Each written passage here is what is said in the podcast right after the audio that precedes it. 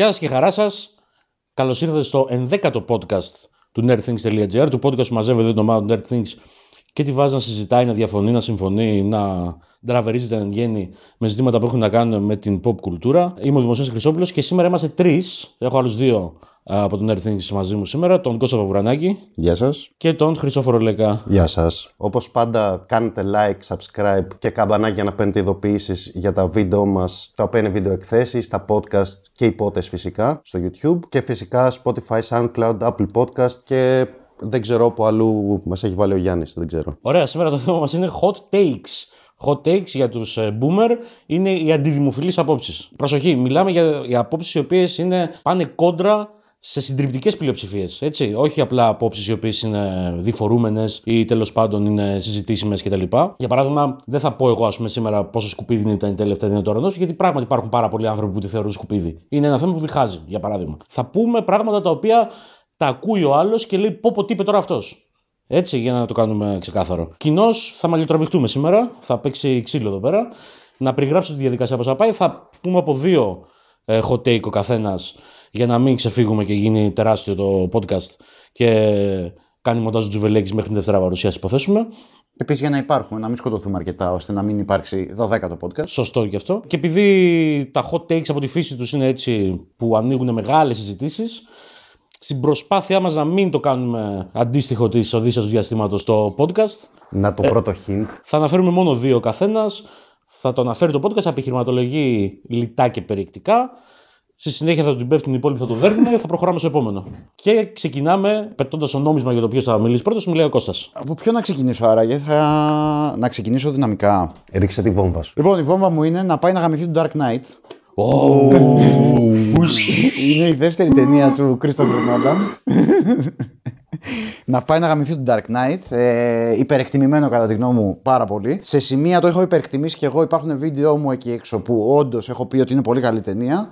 Ε, θα παραδεχτώ το εξής. Θα παραδεχτώ ότι το πώς αντιμετωπίζω αυτή την ταινία εξαρτάται από τη θέαση που της κάνω κάθε φορά. Βέβαια, το τελικό συμπέρασμα για εμένα είναι ότι δεν θέλω να ξαναδώ αυτή την ταινία, να πάει να γαμηθεί. Ε, δοκίμαζα πριν κάτι μήνες να την ξαναβάλω.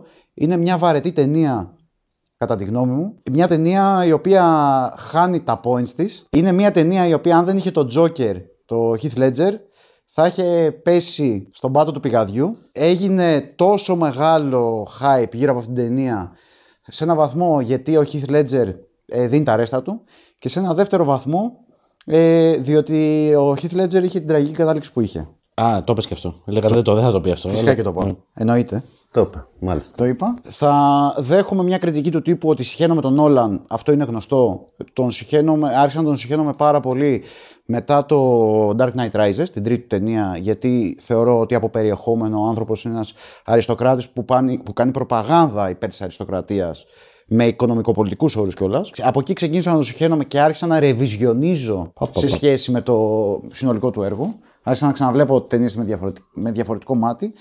Το Dark Knight είναι μία από αυτές τις ταινίες που τις είδα με διαφορετικό μάτι. Δεν το έχω μετανιώσει γιατί νιώθω ότι επιβεβαιώνομαι.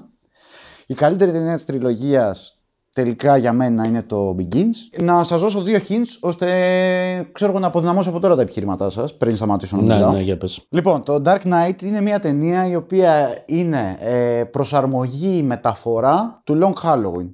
Περίπου, αυτό, περίπου. Μάλλον ψηλοσυμφώνουμε. Ε, εντάξει, okay, τα βασικά του πόντου είναι αυτά. Έχεις, ναι. στοιχεία, έχεις στοιχεία. Ναι, η τριάδα που συστήνει είναι η ίδια τριάδα. Οκ, okay, δεν είναι μια ταινία μαφιόζικη όπως είναι σαν ιστορία το Long Halloween. Ούτε είναι μια ταινία Who Done It που είναι το Long Halloween επίσης. Αυτό κατά βάση, γιατί η μαφιοζίλα έχει το. Η μαφιοζίλα την έχει, όχι με τον ίδιο τόνο. Δηλαδή αποτυγχάνει λίγο στο να μας δείξει μια στιβαρή μαφία. Μας δείχνει κάτι μαφιόζους δεύτερης κλάσης, να πούμε. Αλλά εντάξει, δεν είναι. Δεν ήταν ο σκοπός να δείξει τη βαρύ μαφία. Ναι, οκ. Okay. Εκεί χάνει κατά τη γνώμη μου, σε έναν βαθμό. Σε έναν δεύτερο βαθμό νιώθω ότι το πιάνει με ένα τέτοιο τρόπο το περί νόμου και τάξης ο Νόλαν που δεν ξέρει τι θέλει να πει τελικά. Δηλαδή, απλά μας πετάει δύο πλοία, οκ, okay, οι κατάδικοι και οι πολίτες Και τελικά, οκ, okay, κάνω με την ανατροπή να πούμε και οι κατάδικοι έχουν τη σωστή γνώμη. Οκ, okay, μπράβο, Νόλαν. Κα, καλό, καλό είναι για παιδί δεκαπέντε χρονών που αναζητά πολιτική. Γάμισε, γάμισε το συγκεκριμένο. Ναι, που προσπαθεί να μην είναι πολιτικά αφελές και θα πει ότι οι κακοί δεν είναι κακοί. Υπάρχουν και γκρίζες ζώνες. Ναι, υπάρχουν. Ναι. Ευχαριστούμε, Νόλαν, που μας λέει το προφανές με προφανή τρόπο, πρώτον. Και δεύτερον, ένα από τα βασικά στοιχεία της ταινίας, υποτίθεται, όπως την καταλαβαίνω, είναι retrospective που λένε και στο χωριό μου. Είναι και μία πάλι για το μη μασκαρεμένο πρόσωπο του νόμου, δηλαδή το Harvey Dent, τον εισαγγελέα, και είναι μάχη για την ψυχή του μεταξύ Batman και Joker. Joker. Τις περισσότερες φορές που έβλεπα την ταινία παλιότερα, πρωτού άρχιζουμε να τη συζητάμε πάρα πολύ σε φορμαλιστικά πλαίσια και πλέον συνειδητοποιήσω τη δομή της, κάθε φορά που βλέπω την ταινία ξέχναγα ότι υπάρχει Two Face. Και είμαι σε φάση, OK, μεγαλύτερη αποτυχία για αυτή την ταινία δεν υπάρχει από το να ξεχνάω ότι υπάρχει Two Face. Ενώ ξεχνάει μετά την ταινία ότι έχει παίξει. Ότι υπάρχει... Ναι, ναι, ναι. Mm. Είμαι σε φάση, ε, ναι, έχει παίξει Two Face η ταινία στον Nolan, στο Dark Knight. Α, ναι. Και η ταινία δεν μου έχει κανένα συναισθηματικό αντίκτυπο, δεν μου προκαλεί σε σχέση με τον Two Face. Άρα το κεντρικό του διακύβευμα σεναριακά για μένα το χάνει. Αφελέστατη ταινία πολιτικά. Εντάξει, καλή δρασούλα έχει. Μπορώ να φύγω. Κάνεις μια έτσι και τελειώνει. Λοιπόν, ε, ε, δεν ξέρω, δεν θέλω να... να... Εν τω μεταξύ, εγώ είχα το ακριβώς ανάποδο από σένα, αυτό με τον Two Face. Ακριβώς, ακριβώς ανάποδο. Πούσουμε ένα Two Face. Για τον Two Face. Γιατί σ' άσχεσαι, αγόρι μου. Ίσα-ίσα όσο το βλέπω, βλέπω πιο πολύ τον Two Face στην ταινία. Και εγώ το ίδιο. Πιο πολύ κεντρικό, ότι αυτός είναι η ψυχή, δεν είναι ο Batman και ο Τζόκερ, είναι αυτός. Είναι αυτός, είναι το κέντρο. Και αυτό, και μου το περνάει η ταινία, μου το περνάει Νόλαν, όχι μόνο το περνάει, πετυχαίνει αυτό που θέλει να πει, μαλάκα το κάνει και θριαμβευτικά. Μπαίνει μετάλογα, μαλάκα, στο Κολοσσέο και τον αποθεώνει, είναι... Χαιρετάμε όλοι, τον χαιρετάμε έτσι. Μαλάκα, ούτε καν. Αυτό κάνει. Ούτε καν. Επίσης για μένα δεν. Εντάξει, το, το Long Halloween έχει πολύ κεντρικό ρόλο στις αναφορές του Νόλαν σε συγκεκριμένη ταινία, αλλά δεν είναι μόνο το Long Halloween. Ο Νόλαν εδώ έχει συνδυάσει αρμονικά μια σειρά από επιρροές, οι οποίες είναι τερόκλητες μεταξύ τους και το έχει κάνει με τόσο αριστοτεχνικό τρόπο που βγαίνει μια, μια ταινία πολύ καλά δομημένη. Δηλαδή, εντάξει, υπάρχει το Long Halloween όσον αφορά την τριανδρία ανάμεσα σε Batman, Gordon, Harvey Dent, ο οποίος θα γίνει ο, ο διπρόσωπος. Υπάρχει το Hit. Δεν πρέπει να την βρω βρωμάει από το πρώτο μέχρι το τελευταίο λεπτό hit. Είναι το hit των υπερηρωικών ταινιών στην πραγματικότητα. Καλά, Άρα, καμία σχέση. Δεν βλέπω καμία επιρροή από το hit. Καμία επιρροή από το hit. Έλα, μαλακίες. Τι, τι λέει ο τύπος ρε εδώ πέρα. Ρε, αυτά τα έχουν πει χήμα. Ο Νόλαν ο ίδιος στα χέρια. Στα παπάρια μου, εγώ δεν το βλέπω. Τι, πώς δεν το βλέπεις. Είσαι τυφλός. Πώς ρε, μαλακά, επειδή υπάρχουν δύο αντίπαλα στρατόπεδα τα οποία. Δεν είναι, όχι. Οι πυρηνακτήρες είναι hit καταρχάς. Είναι hit τελώς. Ακόμα, Καλά, και, okay. ακ, ακόμα και το τέταρτο του Batman με τον Joker, που by the way είναι μία από τις top ten ταινί, τις στιγμές, σκηνές στην ιστορία των super hero ταινιών, όταν κάθε τέταρτο τον Batman και ο Joker και το εξηγεί ο Joker για ποιο λόγο είναι οι ίδιοι, από, τα, από τις top ten σκηνές που υπάρχουν στις super hero ταινίες. Ναι, γιατί είναι ο Joker, είναι ο Heath Ledger. Okay. Είναι το, ε, εντάξει, χαίρομαι πολύ, τι να κάνουμε. Δηλαδή, αν αφαιρέσουμε από την ταινία του Heath Ledger. Όχι, όχι, εντάξει, είναι ο Heath Ledger, το ατού της ταινίας. Επίσης, ο Heath Ledger μόνος του ως. Ε, Ως παρουσία μέσα στην ταινία είναι επιχείρημα από μόνο του για το πόσο μεγάλη ταινία είναι. Το μόνο. Όσο πάω κι άλλα, δεν σου πω. Πολιτικά επίσης, τώρα το τι είναι αφελές και τι όχι, έχει να κάνει με το πότε βλέπεις μια ταινία, τι προσλαμβάνουν σε εσείς κτλ. Εγώ συμφωνώ ότι ο Νόλαν γενικά είναι ένας πολύ μπερδεμένος τύπος. Δεν θα έλεγα ότι είναι αντιδραστικός. Αν και ο Dark Knight Rises είναι πολύ αντιδραστική ταινία. Θα το δεχόμουν σαν επιχείρημα ότι το Dark Knight Rises, επειδή είναι πάρα πολύ αντιδραστική ταινία, εν τέλει καταλήγει να γαμάει και το μήνυμα το πολιτικό που. Προσπαθεί να περάσει τον Dark Knight. Δεν θεωρώ όμως ότι κρίνοντας αυτόνομα τον Dark Knight υπάρχει κάτι αδυνατισμένο ως προς το μήνυμά του. Το οποίο στην πραγματικότητα είναι ότι όποιος θέλει να ελέγξει την κοινωνία, είτε το κάνει με τον νομότυπο τρόπο του Batman, ο οποίος είναι ένας, ένας υπερασπιστής της τάξης ασφάλειας, ευθέως, ένας φιλελεύθερος άνθρωπος, ο οποίος πιστεύει στον νόμο και την τάξη, συνεργάζεται με τους θεσμούς, κάνει ράνι δείχνει, πιστεύει στους θεσμούς ο Batman. Συμβολίζει την τάξη. Συμβολίζει την τάξη. Ο άλλος φροντίζει το χάος. Στην πραγματικότητα αυτό που τους ενοποιεί είναι ότι και οι δύο υποτιμάνε πάρα πολύ την κοινωνία στην οποία, με την οποία μονικά ασχολούνται και θεωρούν πως μπορούν να την ελέγξουν, να την καναλιζάρουν. Εν τέλει η κοινωνία έχει πολύ απρόβλεπτες ε, καταστάσεις στο εσωτερικό της και θα ακολουθήσει διαδρομές στην κοινωνική της κίνηση, στην κίνησή της που δεν μπορεί να ελέγξει κανένας, ούτε ο φιλελεύθερος, ούτε ο χαοτικός, οι οποίες στην πραγματικότητα είναι οι δύο όψεις του ίδιου νομίσματος. Και ο Harvey Dent στην πραγματικότητα συμβολίζει ακριβώς την μπερδεμένη ψυχοσύνθεση μιας πόλης που δύο, διαφορετικοί, αλλά δύο φαινομενικά διαφορετικοί, αλλά στην πραγματικότητα ίδιοι τύποι όσον αφορά την αιμονή τους με την κοινωνία και τον ελιτισμό απέναντι στην κοινωνία. Δεν μπορούν να ελέγξουν. Και η ταινία και τόσο δραματουργικά σε σκηνή με τα δύο πλοία, όσο και συμβολικά προσωπεύοντας όλη αυτή την κατάσταση στη φιγούρα του Harvey Dent, περνάει τέλεια το μήνυμά της. Έχω την ακριβώς αντίθετη βιωματική εμπειρία σε σχέση με τον Dark Knight. Δηλαδή, υπάρχουν φορές που. Το έχω δει πάνω από είκοσι φορές τον Dark Knight. Μπορεί να λέω και λίγες, δεν ξέρω. Υπάρχουν φορές που ξεκινάω και βλέπω. Θυμάμαι χαρακτηριστικά κάποια στιγμή να κάθομαι να βλέπω μια ταινία, να βαριέμαι πάρα πολύ και να κοιτάω στο κομμωδίνο μου και να, κοιτά, και να βλέπω ότι είναι το ντι βι ντι του Dark Knight εκεί. Και λέω: όχι, τώρα μην βγάλεις αυτή τη μαλακιά που βλέπεις, γιατί τουλάχιστον βλέπεις κάτι καινούριο. Μην τη βγάλεις για να δεις για χιλιοστή φορά τον Dark Knight. Και τελικά λέω: δεν γάμιεται και φτιάχνω το βράδυ μου. Βλέπω τον Dark Knight, ρε παιδί μου, και ισιώνω. Έπεσε το δύο χιλιάδες οκτώ στα μυαλά μας σαν κομίτης, επανακαθόρισε το υπερηρωικό σινεμά. Επανακαθόρισε την pop κουλτούρα. Επανακαθόρισε τη ζωή μου, ρε μαλάκα. Επανακαθόρισε τη ζωή μας. Τη ζωή μας, λατρέψαμε τον κινηματογράφο. Δηλαδή, τέτοια, τέτοια καύλα με τον κινηματογράφο είχαμε να νιώσουμε από τα πέντε μας όταν είδαμε το, το Star Wars. Μας έφυγε μετά το Star Wars, ήρθε το Dark Knight και έμεινε εκεί πέρα. Καλά το κάνω, οκ. Okay.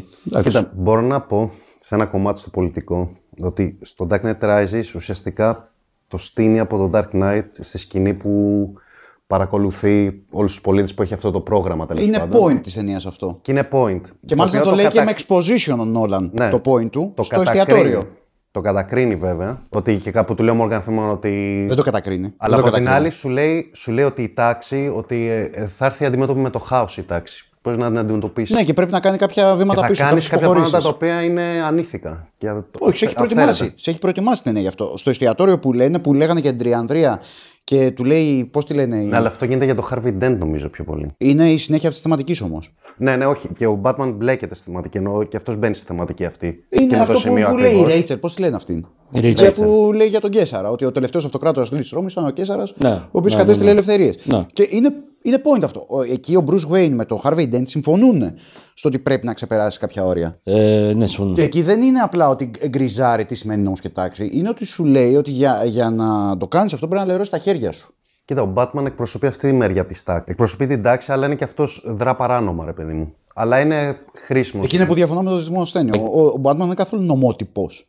Ναι, δεν, δεν είναι. Δεν είναι νομότυπος. Δεν είναι νομότυπος. Okay, ακολουθεί τον νόμο, αλλά τον ακολουθεί με το δικό του τρόπο, αλλά ναι, τον νόμο ακολουθεί. Απλά όπου αποτυχάνει ο νόμος, γιατί ο νόμος, το σύστημα ας πούμε, είναι διεφθαρμένο, σκάει ο Batman ο οποίος επαναφέρει την τάξη. Σύμφωνο. Εκεί που επαναφέρει ας πούμε, ο Batman την τάξη, εμφανίζεται το χάος. Σύμφωνο. Και υπερασπίζει του νόμου πάντως. Σύμφωνο. Δεν είναι ένας άνθρωπος ο οποίος κινείται με βάση μια δικιά του ηθική πραγματικότητα, κατάσταση. Και αν ο νόμος συμφωνεί, οκ, okay, αν δεν συμφωνεί, το γράφουμε. Πάντα η πηξίδα του είναι ο νόμος. Ό,τι και να κάνει, είναι ο νόμος η πηξίδα του. Είναι ο νόμος. Σωστά. Οπότε, δεν είναι, δηλαδή, είναι η νομότυπη πλευρά της κοινωνίας, η οποία θε, είναι, είναι η, η πολιτική έκφραση, η οποία λέει ότι μέσα από τον νόμο και την τάξη θα ελέγξουμε την κοινωνία. Κοίτα, ο Batman είναι σωστά γραμμένος με την έννοια ότι ο Batman είναι στη, στον πυρήνα του είναι ένας ρεφορμιστής τύπος, ο οποίος σου λέει ότι ο νόμος είναι το σωστό. Mm. Απλά εκεί που δεν φτάνει ο νόμος, πρέπει να, να τον λυγίσουμε λίγο. Για να, ναι, για να επαναφέρουμε τα πράγματα στον νόμο. Και, και η ίδια ταινία σου δείχνει ότι είναι ένας παραπλανημένος τύπος. Είναι. Αλλά ναι, αυτός το λέει με τα λόγια. Και θα σου πω, έχει δίκιο γιατί είναι παραπλανημένος. Γιατί ο Batman παίρνει την απόφαση ότι αποσύρωμαι, θέλει να αποσυρθεί. Αν θυμάσαι, έχει ναι, τη γιατί έχει το Harvey Dent. Γιατί έχει το Harvey Dent. Όχι. Στη μέση, μέση της ταινίας. Είναι. Βλέπει το Harvey Dent αυτός ότι όντως αυτός είναι το σύμβολο και σε αυτόν. Δηλαδή αυτός δεν είναι. Θέλει να αποσυρθεί όντως για να αφήσει το. Να αποσυρθεί, ναι. Και ο Harvey Dent δεν του επιτρέπει. Ο Harvey Dent λέει: είμαι εγώ Batman και καλά για να τον πάρει πάνω του. Και, τε, και, και εν τελείτη κάνει, κοροϊδεύει την κοινωνία στο τέλος. Yeah. Δηλαδή στο τέλος ο, ο Batman και ο Harvey και ο Gordon λένε ψέματα σε όλο τον κόσμο για να μην ε, αποδομηθεί το παραμύθι τους. Αλλά όμως είναι. Είτε, ανα... ναι, το παρουσιάζει σαν αναγκαίο όμως. Είναι. Ότι yeah. αυτό είναι αναγκαίο όμως. Το παρουσιάζει έτσι ότι. Σου λέει, ναι, ό, ναι έπρεπε, πρέπει να γίνει. Εκεί είναι που διαφωνώ με την ερμηνεία του Δημοσθενή. Όλα αυτά ωραία και καλά, συμφωνούμε σε αυτό που, που βλέπουμε. Αλλά έχεις βάλει κάποιες ερμηνείες οι οποίες κατά τη γνώμη μου είναι τελείως off. Εγώ δεν τις βλέπω στην ταινία. Δεν... Τα περί κοινωνίας. Μα η σκηνή με το καράβι είναι ακριβώς αυτό που θέλει να πει. Η ταινία. Ότι εν τέλει η κοινωνία θα κάνει κάτι απρόβλεπτο, το οποίο δεν μπορεί να το ελέγξει ούτε ο χαοτικός άνθρωπος, ούτε, ούτε η φύση του χάους, ούτε η φύση του νόμου. Θα κάνει κάτι απρόβλεπτο για να επιβιώσει. Πέρα και έξω από όλους όσους θέλουν να την ελέγξουν, είτε με τον είτε με το άλλο τρόπο, και εν τέλει θα επιβιώσει μόνη της. Όχι, δε, δεν είναι έτσι. Γιατί την κοινωνία, αυτό που εσύ ονομάζεις ως κοινωνία, τη διαχωρίζεις σε δύο διαφορετικές κοινωνικές ομάδες. Σε δύο διαφορετικές ομάδες. Δεν παίρνει μια κοινωνία σαν μια ενότητα okay. και πώς λειτουργεί, ότι είναι απρόβλεπτο αυτό το πράγμα. Εκφράζει απλά δύο διαφορετικές. Ε, ναι, και, και σου λέει ότι κοίταξα, δεις, το, αυτό που εσύ θεωρείς νομοταγής πολίτη και νόμο και... δεν είναι απαραίτητα καλός. Δηλαδή το νόμο δεν είναι και ηθικό απαραίτητα. Η οποία ναι, είναι μια κοινωνία διαχωρισμένη. Είναι μια διαχωρισμένη κοινωνία. Αυτή την αφελέστατη θέση. Ότι τι, ότι το νόμο δεν είναι απαραίτητα και ηθικό. Δηλαδή, στα παπάρια μας, το ξέρουμε. Όχι, δεν λέει αυτό. Δεν λέει, δεν, το, δεν, γιατί δεν οι παράνομοι κρατούμενοι υποτίθεται ότι είναι ανήθικοι που έχουν παρανομήσει. Ναι. Και, και οι πολίτες οι ελεύθεροι είναι ηθικοί γιατί είναι νομοταγείς. Ναι, είναι νομοταγείς. Και τελικά η κοινωνία θα σωθεί από τους κατάδικους αυτής της κοινωνίας. Όχι από τους ε, καθώς πρέπει. Μπράβο, Νόλαν. Ευχαριστούμε. Αυτό λέει πάντως. Ευχαριστούμε. Μας, μας περιέγραψες πλήρως την πολυπλοκότητα των κοινωνικών δομών. Αντιδραστικό πάντως αυτό δεν το λες. Από μόνο του όχι, δεν το λες. Όχι, αλλά όλο το υπόλοιπο το λες. Το γεγονός ότι ο Νόλαν αναζητά αυτοκράτορες για να κάτσουν πάνω στη, στην κεφαλή του νόμου. Μα ώστε να λέει ταινία, το λέει ο Batman. Δεν είναι η θέση της ταινίας αυτή. Η θέση της ταινίας είναι τα, τα μπλε και όλα αυτά. Και τα συγκρου...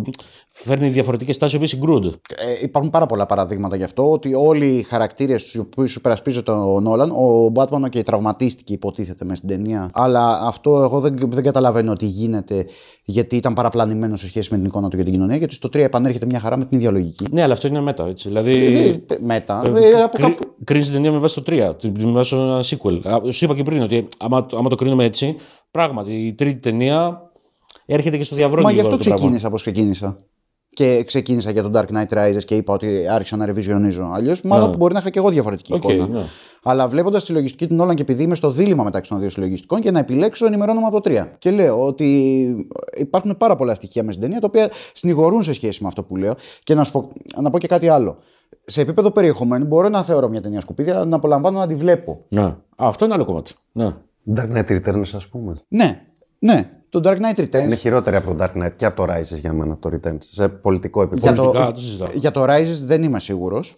Είναι με άλλο τρόπο κακή. Για το Dark Knight είναι χειρότερο πολιτικά, ξεκάθαρα. Mm. Αλλά είναι μια, μια δηλογία, ας πούμε, την οποία την απολαμβάνω γάματα να τη βλέπω. Το Dark Knight με κουράζει και σαν δομή. Okay. Με κουράζει. Ε, γιατί έχει πολύ γρήγορο ρυθμό. Εντάξει, τον κουράζει. Έχει ενδιαφέροντα. Οκ.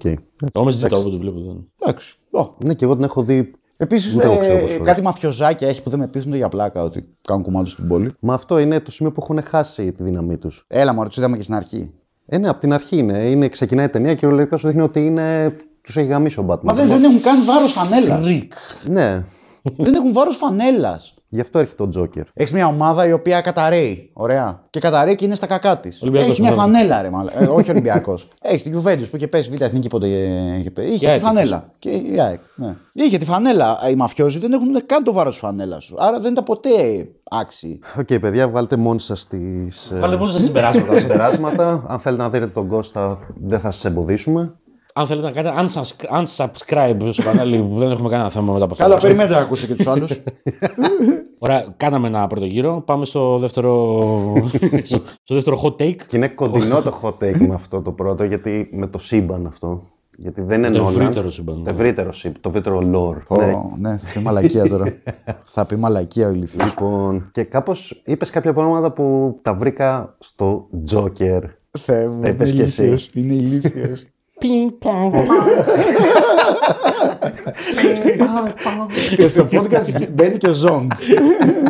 Όχι ρε, ο Τζο πέσει στο μπουφέλο. Πιν πον. Κατέληξα λοιπόν παιδιά ότι το Τζόκερ με τον Joaquin Phoenix είναι από τις μεγαλύτερες απάτες που έχουμε δει τα τελευταία χρόνια.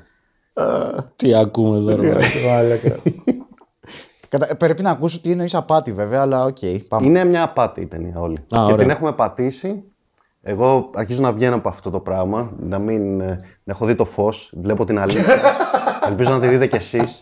Μην το στήνεις και λογοτεχνικά μωρέ μαλάκα. Θα σου πω γιατί είναι απάτη το Τζόκερ. Καταρχάς, ο Φίλιπς, ένας σκηνοθετάκος της πλάκας που έκανε hangover, σαν για κομμωδίες ήταν καλός, έκανε hangover και κάτι άλλες κομμωδίες.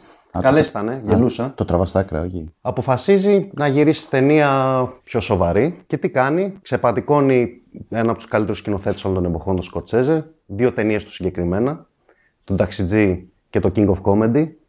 Να το δείτε το King of Comedy, δεν ξέρω. Το έχω δει, αμάι. Ταινιάρα. Ξεπατικώνει αυτές τις δύο ταινίες και λέει όμως ότι αυτό το σενάριο πώς θα πιάσει όμως, ενώ είναι πώς θα το δει, πώς θα έχει επιτυχία. Α, μ, καλή ιδέα, θα φέρω το ονομάσω Τζόκερ. Θα βάλω τον Τζόκερ να είναι αυτός. Όπου είναι μαλάκας άνθρωπος. Έτσι με ταξιτζή, με εβδομήντα αισθητική. Και θα φέρω και τον Joaquin Phoenix. Οπότε τι κάνει, αντιγράφει απλά τον Σκορτσέζε, ονομάζει την Νέα Υόρκη Gotham, σκηνοθετεί σε κάθε πλάνο της ταινίας τον Joaquin Phoenix, έχει την κάμερα πάνω του όλη την ώρα. Και πάνω σε αυτό είπαμε όλοι, πω πω τι ταινιάρα αυτή, τι αριστούργημα είναι. Λοιπόν, έχω μια ταινία η οποία από την αρχή με το που ξεκινάει σε εκβιάζει συναισθηματικά με το χειρότερο τρόπο. Δηλαδή, σου δείχνει ένα Τζόκερ που είναι ο υπέρτατος κακομοίρης και στο δείχνει με, ότι έχει καρτούλα, ότι ε, με συγχωρείτε, έχω μια κατάσταση και γελάω, δεν μπορώ να το ελέγξω. Δηλαδή, με καρτούλα, να δίνει καρτούλες. Ε, δίνει να το βαράνε παιδιά, δεκάχρονα, τα κυριακά, να τους κάνε, να του κάνουν το απίστευτο bullying και να τον βαράνε με την πινακίδα ενώ είναι ντυμένος κλόουν. Ε, μετά σου δείχνει σκηνές με το Φίνιξ να χορεύει ή να κάνει μορφασμούς, να δείχνει πόσο ταλαιπωρημένος είναι. Ε, σου βάζει και ένα απίστευτα θλιβερό background και το κάνει όλο αυτό τόσο επιτιδευμένο, έτσι, μια μαυρίλα, αλλά τόσο τόσο πολύ που σε εκβιάζει. Δεν είναι, δεν μπορώ να καταλάβω. Τέλος πάντων, και η επάτη της ταινίας είναι ότι όλο αυτό το ονομάζει Τζόκερ. Ε, και πάμε, ας πούμε, και στη θεματική της ταινίας που είναι ότι η κοινωνία γεννά τα τέρατα. Wow, δεν το έχουμε ξαναδεί αυτό. Είναι μαλάκα πρωτοποριακό. Δηλαδή, εντάξει, η κοινωνία γεννά τα τέρατα, δεν υπάρχει κακό. Μαλάκα, δεν το είχα σκεφτεί, δεν το είχα δει σε καμία άλλη ταινία, ρε, αυτό. Δεν το έχει κάνει κανένας άλλος σκηνοθέτης, πιστεύω, στο σίνεμα αυτό το πράγμα. Θέλει να τον βάλει σαν σύμβολο χάους και εξέγερσης, το οποίο το κάνει τελείως άμπαλα. Δηλαδή, αυτό από το πουθενά γίνεται σύμβολο. Δεν υπάρχει ούτε μία σκηνή στην ταινία που να στο δείχνει, καλ... να στο δείχνει σωστά αυτό το πράγμα. Ενώ στο Dark Knight, ο Joker είναι το χάος. Δηλαδή, στο δείχνει μόνο με το χαρακτήρα του. Δεν χρειάζεται να προκαλέσει κάτι. Είναι, ο... είναι αυτός το χάος. Δεν έχει κανένα background. Τέλος πάντων, η απάτη της ταινίας είναι ότι θα μπορούσε να είναι μια οποιαδήποτε ταινία και να λέγαμε: «Οκ, okay, εντάξει, καλό ήταν». Απλά τον ονόμασε Joker. Είμαστε όλοι πόπο, μαλάκα, έκανε τον Joker, έκανε έτσι, έδειξε μια διαφορετική οπτική του Joker. Και όχι, απλά έχετε ξεπατηχθεί. Αυτό θέλω να πω. Να σου πω, ρε αρχίδα. Το Killing Joke το έχεις διαβάσει? Το έχω διαβάσει. Είναι απάτη? Σε εξαπατεί το Killing Joke? Καθόλου. Γιατί, ρε αρχίδα, έχει όλα τα στοιχεία που περιγράφεις. Που περιγράφεις, όχι όπως τα περιγράφεις. Έχει ένας θλιβερό background εκεί ο Joker. Πολύ θλιβερό. Είναι, μένει σε ένα ερείπιο, σε ένα χούρι με τη γυναίκα του, δεκτό, η οποία είναι έγκυος, δεν έχει λεφτά, δεν βρίσκει δουλειά. Τελικά αναγκάζεται να συνεργαστεί με τον υπόκοσμο για να το κάνει. Γίνεται στραβά όλο αυτό, γίνεται μια μεγάλη παρεξήγηση και τελικά γίνεται το Joker. Και η απάντηση του, του Θεού Alan Moore σε αυτό είναι, έχει τον Joker να σου λέει ότι δεν ξέρω αν αυτό είναι το παρελθόν μου, ναι, αλλά θα προτιμούσα, ναι, το παρελθόν μου να είναι multiple choice. Ναι. Όπως δεν ξέρουμε καν αν αυτό ισχύει. Ναι, ακριβώς. Δεν ξέρουμε, ναι, αν ισχύει αυτό. Στον Τζόκερ, όχι, εγώ πιστεύω ότι. Πάρα πολλοί κόσμοι λέει ότι όλο αυτό είναι ταξίδι του μυαλού του. Ναι, θέλει, στο πετάει με μια ατάκα. Είναι αναξιόπιστος αφηγητής ο Τζόκερ. Στο Killing Joke είναι ξεκάθαρο ότι είναι αναξιόπιστος. Στον Τζόκερ δεν είναι. Και, μα, πα, ε, μα, καθόλου. Δεν γίνει στο ψυχιατρίο. Καταρχάς. Για το Killing Joke δεν κάνει αφελές πολιτικό σχόλιο. Υπάρχει ένα ολόκληρο κομμάτι της ταινίας που στο αναποδογυρίζει εν τέλει η ίδια η ταινία. Δείχνοντας ότι ο τύπος κάνει τις φαντασιώσεις στο πραγματικότητα. Ε, ναι. Τύπησα. Ναι, ναι, που αντιγράφει το King of Comedy. Ναι. Αυτό είναι άλλο επιχείρημα όμως. Τέλος πάντων, άλλο αυτό. Ναι. Okay, ότι έχει ξεπατικώσει δύο ταινιάρες. Ε... Πάρα πολλές ταινίες έχουν ξεπατικώσει άλλες ταινίες, αλλά το, το κάνει. Το Dark Knight έχει ξεπατικώσει το hit. Ε, όχι, δεν το έχει ξεπατικώσει. Υπάρχει διαφορά επιρροή και ότι παίρνω απλά μια σεκάνς και άλλο να στήσεις ολόκληρη ταινία πάνω σε αυτές τις δύο. Ε, έχει, κάνεις σχεδόν έχει, το ίδιο πράγμα. Έχει πολλά παραπάνω πράγματα από μια σεκάνς. Είναι σχεδόν. Δεν είναι μόνο η σκηνή της ληστείας που παραπέμψει ο Χίτ, είναι πολύ ευρύτερο. Σχεδόν το, το Joker είναι σχεδόν το ίδιο πράγμα. Δηλαδή θα μπορούσε. Αντιγράφει απλά το Σκορτσέζε αυτό. Ο Ταραντίνο, ας πούμε, παίρνει πολλές επιρροές από ταινίες που δεν τις ξέρουμε καν και φτιάχνει με μια ωραία σαλάτα, ας πούμε, και στη δίνει. Ο άλλος απλά αντιγράφει. Ωραία, άκου τώρα να σου πω εγώ. Αντιγράφει. Άκου τώρα να σου πω. Άκου τώρα να σου πω. Πάμε και στη ταξιτζής mode. Να πάθεις μάλλον, άκου να σου πω εδώ πέρα. Λοιπόν, καταρχάς, η... δεν, δεν υπάρχει καμία αντιγραφή γιατί είναι ξεκάθαρος φόρος τιμής. Δηλαδή, ο, ο, ναι, ναι. ο Τοντ Φίλιπς απροκάλυπτα στην ένα σκορτσεζικό σύμπαν, διότι δεν έχει καμία καούρα να το αντιγράψει και να το πλασάρει ως δικός του. Θέλει να κάνει αναφορά σε αυτό τον κινηματογράφο που πήρε ο Σκορτσέζε. Μπορεί να συμφωνεί κανείς, να διαφωνεί με αυτό, αλλά δεν είναι απάτη υπό την έννοια ότι κλέβει κάτι και το παρουσιάζει ως δικό του. Αυτό είναι απάτη. Εδώ πέρα είναι ξεκάθαρο ότι θέλει να γυρίσει μια σκορτσεζική εκδοχή του σύμπαντος του Batman. Πρώτον. Δεύτερον, παρά το γεγονός ότι εγώ είμαι, αμφιταλαντεύομαι για το αν αφετηριακά, ρε παιδί μου, το να πάρεις ένα τέρας της μυθολογίας της υπερηρωικής όπως είναι ο Τζόκερ και να το υπεραναλύσεις. Μου κάνει, δεν μου κάνει. Γοητεύομαι πολύ περισσότερο από τον Heath Ledger, ο οποίος είναι ένας τύπος που δεν ξέρουμε από πού προέκυψε, ήρθε από το πουθενά. Γιατί τα κάνει όλα αυτά, γιατί έτσι είναι η απάντηση. Αυτό είναι στοιχείο μυθολογίας, ρε παιδί μου. Αυτό είναι ο Τζόκερ. Ενώ, ενώ εδώ πέρα, ας πούμε, έρχεται και σου παίρνει μια μυθική φιγούρα και προσπαθεί με κοινωνιολογικό τρόπο, ξέρω εγώ, να την κάνει κομματάκια και να την αναλύσει. Αυτό δεν κάνει λιγότερο τρομακτικό τον Τζόκερ όσον αφορά, ρε παιδί μου, τα θύματά του. Τον κάνει όμως λιγότερο τρομακτικό στα μάτια του θεατή, γιατί βλέπουμε μία υπερανάλυση αναφορικά με το πώς γεννήθηκε αυτό το πράγμα, ας πούμε. Αντίστοιχο, ας πούμε, πρόβλημα έχω, χωρίς να έχω δει τις ταινίες, με αυτό που πάει να κάνει ο Rob Zombie, για παράδειγμα, στο Halloween. Mm-hmm. Αυτό σκέφτομαι κι εγώ. Δηλαδή, ότι, ρε παιδί μου, έχει στηθεί ένας χαρακτήρας που είναι ο Michael Myers και δεν ξέρουμε τι είναι αυτός. Είναι το κακό. Και αυτό είναι όλη τη μαγεία. Και έρχεται ο Rob Zombie και το παίρνει και λέει: έχει θέματα με την οικογένειά του και κάνει και ράνει. Δηλαδή, ρε παιδί μου, παίρνεις μια μυθική φιγούρα και την κάνεις ανθρωπάκι τελικά. Αλλά δεν είμαι βέβαιος για το αν συμφωνώ με αυτό στο σινεμά ή όχι. Αλλά, εν πάση περιπτώσει, είναι μια επιλογή, ρε παιδί μου, αυτό. Οπότε κρίνεις την επιλογή του άλλου και όχι αν συμφωνείς αφετηριακά μαζί της. Και υπό αυτή την έννοια, αυτό που θέλει να κάνει ο Τόντ Φίλιπς είναι στην πραγματικότητα να αντιπαρατεθεί. Το Τζόκερ είναι μια ταινία που δεν θα έβγαινε αν δεν είχε γίνει τόσο μεγάλο σύμβολο της pop κουλτούρας και του κινηματογράφου, εν προκειμένου, ο Τζόκερ μέσω του Heath Ledger, ο οποίος στείνεται στο Dark Knight μέσω από μια ατάκα του Alfred, ο οποίος λέει: μην ψάχνεις να βρεις τι θέλει να κάνει ο Τζόκερ. Κάποιοι άνθρωποι θέλουν απλά να δουν τον κόσμο να καίγεται. Και έρχεται ο Τόντ Φίλιπς και λέει ότι όχι, δεν υπάρχουν κάποιοι άνθρωποι που απλά θέλουν να δουν τον κόσμο να καίγεται. Δεν υπάρχει αυτό. Από κάπου προκύπτει αυτό και μπαίνει στη διαδικασία να το, να το αιτιολογήσει. Κάνει καλά, κάνει κακά. Αυτό επιλέγει να κάνει. Και από τη στιγμή που επιλέγει να κάνει αυτό, πρέπει να κρίνουμε αν το κάνει καλά ή όχι. Και η γνώμη μου είναι ότι το κάνει καλά. Έτσι όπως το, το αποτυπώνει στην ταινία. Δηλαδή, πείθομαι απόλυτα ότι αυτό είναι το origin ενός τύπου ο οποίος στο μέλλον θα είναι ένας super villain. Με τους όρους τους σύμπαντος που είναι ο Φίλιπς. Πάντα. Επίσης, η θεματική, η ευρύτερη της ταινίας είναι η εξέγερση. Υπάρχει στα σχόλια, ρε παιδί μου, ότι είναι βασικότατο, βασικότατο στοιχείο της ταινίας ότι όλοι είμαστε άνθρωποι, όλοι είμαστε δημιουργήματα της κοινωνίας. Εντάξει, οκ. Okay. Αλλά η βασική της ε, θεματική είναι η εξέγερση. Και το πώς λειτουργεί ως ε, κοινωνικό φαινόμενο μέσα σε μια κοινωνία η οποία οθεί τους ανθρώπους να εξεγερθούν. Η εξέγερση είναι ένα πράγμα πάρα πολύ αντιφατικό και πάρα πολύ χαοτικό. Προκύπτει από, από αφορμές που δεν μπορεί να τις φανταστεί κανείς και οδηγείται σε κοινωνικά μονοπάτια που επίσης δεν μπορεί να προβλέψει κάποιος. Το γεγονός λοιπόν ότι ο Τζόκερ αφελώς και χωρίς να το έχει καν στο μυαλό του είναι ο πυροδοτής μιας εξέγερσης και παρόλα αυτά η ταινία, ακολουθώντας τον καθ' όλη τη διάρκεια της, της, ε, της πλοκής, ποτέ δεν σου δείχνει να καταλαβαίνει τι έχει κάνει αυτός ο τύπος. Δείχνει μια εξέγερση στο φόντο των περιπετειών του, στο φόντο της, της, ε, της πορείας του και στην πραγματικότητα μόνο παρεπιπτόντος ασχολείται με αυτήν, ε, γίνεται κομμάτι της στο τέλος, ας πούμε. Και το ότι όλο αυτό που συμβαίνει μέσα στην πόλη δεν το ακουμπάει καν είναι κατά την άποψή μου σπουδή για το πώς αναλύεις ένα εξεγερσιακό φαινόμενο. Κοίτα, σαν... Ε, σαν... Πρόσεξε, πρόσεξε, με ρεαλιστικούς όρους αυτό είναι το χάος. Αυτό, ναι. είναι, αυτό είναι το ρεαλιστικό χάος. Δεν το κάνει καλά για μένα αυτό. Δηλαδή ο τρόπος που το παρουσιάζει είναι τελείως επιφανειακός. Δηλαδή είναι.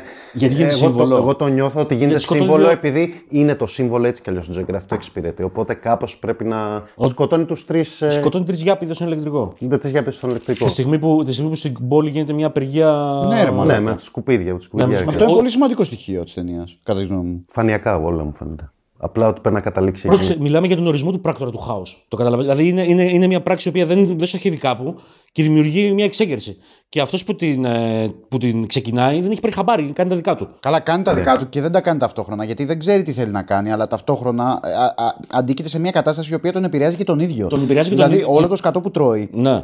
Ο ίδιος δεν ξέρει γιατί το κάνει, αλλά διαισθητικά και ενστικτωδώς. Το κάνει για τους ίδιους λόγους που εξεγείρεται και η υπόλοιπη πόλη. Ούτε που, το, ούτε που τον ακουμπάει όμως αυτό. Δεν τον ακουμπάει λογικά, αλλά στην πράξη τον ακουμπάει. Του έχουν κόψει φαρμακευτική αγωγή, δηλαδή αυτό που λέγαμε κράτος δικαίου ή τέλος πάντων κοινωνικό κράτος. Έχει καταρρεύσει. Δεν του δίνει την αγωγή του. Ναι. Ταξικά τρώει τα σκατά των υπολείπων. Δεν ε, δυσκολεύεται να συντηρήσει τη μάνα του. Ε, ακόμα και οι, οι ταξικοί διαχωρισμοί του τύπου του επαγγέλματός του συμβαίνουν. Υπάρχει το στίγμα της ψυχικής νόσου. Δηλαδή τρώει όλα αυτά τα σκατά, όπου ενώ δεν τα συνειδητοποιεί όλα αυτά, η κινητήριος, η εσωτερική ενθικτώδης δύναμη που υπάρχει είναι η ίδια δύναμη που κινητοποιεί το πλήθος να εξεγερθεί. Απλά με διαφορετικούς όρους.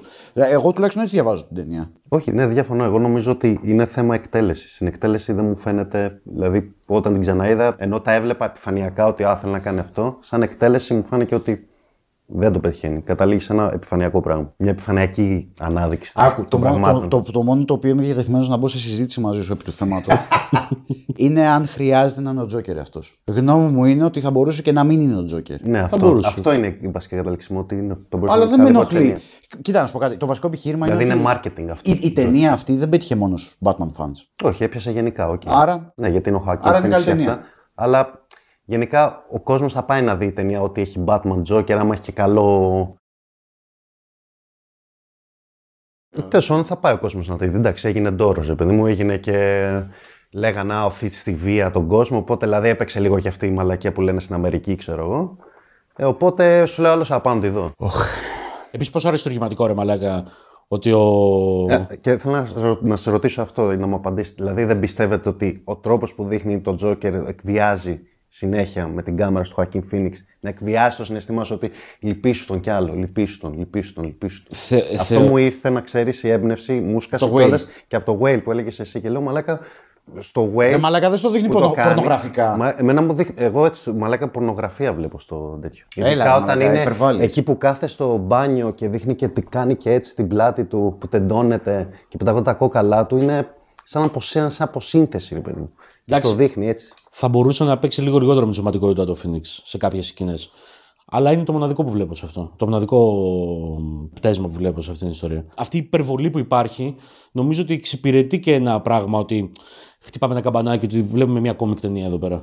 Δηλαδή θέλ, θέλω την υπερβολή εδώ πέρα για να, για να έρθει και να δέσει με το κόμικ στοιχείο που υπάρχει μέσα στο ρεαλισμό της όλης κατάστασης. Και επίσης, μαλάκα, μιλάμε τώρα για αριστουργηματική, για αριστουργηματικό σχόλιο για το πώς ο Batman γέννησε τον Joker και ο Joker γέννησε τον Batman. Προτιμώ την Barton. Ε, όχι ρε μαλάκα.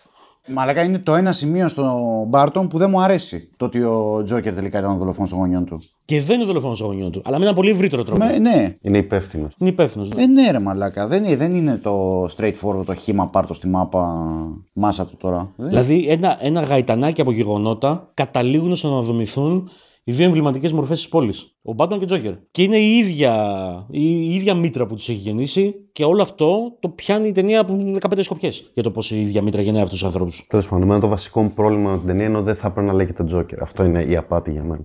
Αυτό δεν είναι Joker. Ε, καταρχάς μόλις σου κοτσάρανε τον Joker. Δεν με πείθανε, sorry. Είπα να πω, ποιος θέλει να με δείρει, η διεύθυνσή μου είναι. Κολλημένο. Τα ακούσαμε και αυτό λοιπόν. Ας ακούσουμε τώρα το τρίτο. Άντε, ας ακούσουμε, ναι. Θα σου πω εγώ τώρα κάτι. Έλα, ρίχτω, Δήμο. Κάτι σοβαρό εδώ πέρα. Ρίχτω. Από ποια, από πού να ξεκινήσω, λοιπόν. Όχι πολλά. Από εδώ και πέρα, παιδιά, το podcast θα είναι μόνο Δήμος. Όχι, όχι, όχι. Θα πω κάτι. Θα πω, δεν, δεν, έχω, δεν έχω πάρα πολλά επιχειρήματα γι' αυτό και δεν ξέρω τι να. Λοιπόν, τέλος πάντων, η γνώμη μου είναι ότι. Ο σημαδεμένος, το Scarface του Brian De Palma με τον Al Pacino, είναι μια μαλακία. Είναι μια μαλακίτσα. Είναι μια ταινία που άμα δεν υπήρχε ο Al Pacino να κάνει πατσινιές του, που by the way είναι η πρώτη φορά που τις κάνεις πατσινιές του και δεν τις έχει πολύ δουλέψει και είναι λίγο γραφικός. Γιατί δηλαδή, δηλαδή στο, μετά, τον, μετά το Scarface τις δούλεψε λίγο, τις έκανε κομμάτι ας πούμε τις... Ε, της μανιέρας του, εκεί είναι η πρώτη φορά που τις κάνει και είναι πάρα πολύ υπερβολικός, σάρος γραφικότας είναι. Άμα... Πρέπει να δείτε και τη μούρη του τώρα, ναι, όμως, ναι. Είναι κρίμα. Μέσα στη γραφικότητα είναι εκεί πέρα, ας πούμε. Είναι ένας χαρακτήρας γραμμένος, ο Scarface, ο σημαδεμένος, που άμα τον βλέπαμε σε μια υπερηρωική ταινία, ας πούμε, και ειδικά τώρα έτσι όπως τις αναλύουμε εδώ πέρα και τις ξεφτιλίζουμε, θα λέγαμε γάμισε μας τώρα, τι, τι στερεότυπο είναι αυτό εδώ πέρα, τι καρικατούρα είναι αυτή. Εδώ πέρα δεν υπάρχει ίχνος βάθος σε αυτόν τον τύπο. Είναι απλά ένας κακός, ας πούμε, που αντί να τον βάλει σε μια σούπερ χείρο ταινία και να κάνει χαχαχα, θέλω να καταστρέψω τον κόσμο γιατί είμαι κακός. Το βάζει στο μαφιόζικο είδος και μάλιστα μια δεκαετία μετά τον ονό. Δηλαδή είναι πισωγύρισμα του είδους αυτό το πράγμα. Είναι, είναι κυριολεκτικά πισωγύρισμα. Δηλαδή έχεις, έχεις τον ονό από τη μία δέκα χρόνια πριν που τον είχε σαρκώσει ο, ο Πατσίνο και έρχεται τον Τερπάλμα και λέει: εντάξει, θα κάνω μια αφιόζικη ταινία με τον Πατσίνο, γιατί πουλάει ο Πατσίνο, ας πούμε, δέκα χρόνια τώρα είναι ηθοποιάρα. Αλλά για να μην είναι ακριβώς νονό, τι θα κάνω, θα πάρω όλη την περιπλοκότητα του νονού και θα, θα της γαμίσω τα πρέκια. Θα φέρω στο επίκεντρο της πλοκής με ένα χαρακτήρα ο οποίος δεν έχει ίχνος βάθους, δεν είναι κα... τρισδιάστατος ούτε, για... ούτε για πλάκα. Και τι κάνει, ξέρω εγώ, ε... διανύει ένα ματωβαμμένο δρόμο προς την πορεία της κοινωνικής ανόδου, ξέρω εγώ, όντως κακός. Τι ακριβώς μου λέει τώρα αυτή την. Από την πρώτη φορά που την είδα, είπα. Τι μπιμουβιά είναι αυτή η μαλακά εδώ πέρα, δηλαδή. Στάθης Ψάλτης. Που... Τι Στάθης Ψάλτης είναι αυτό, ναι.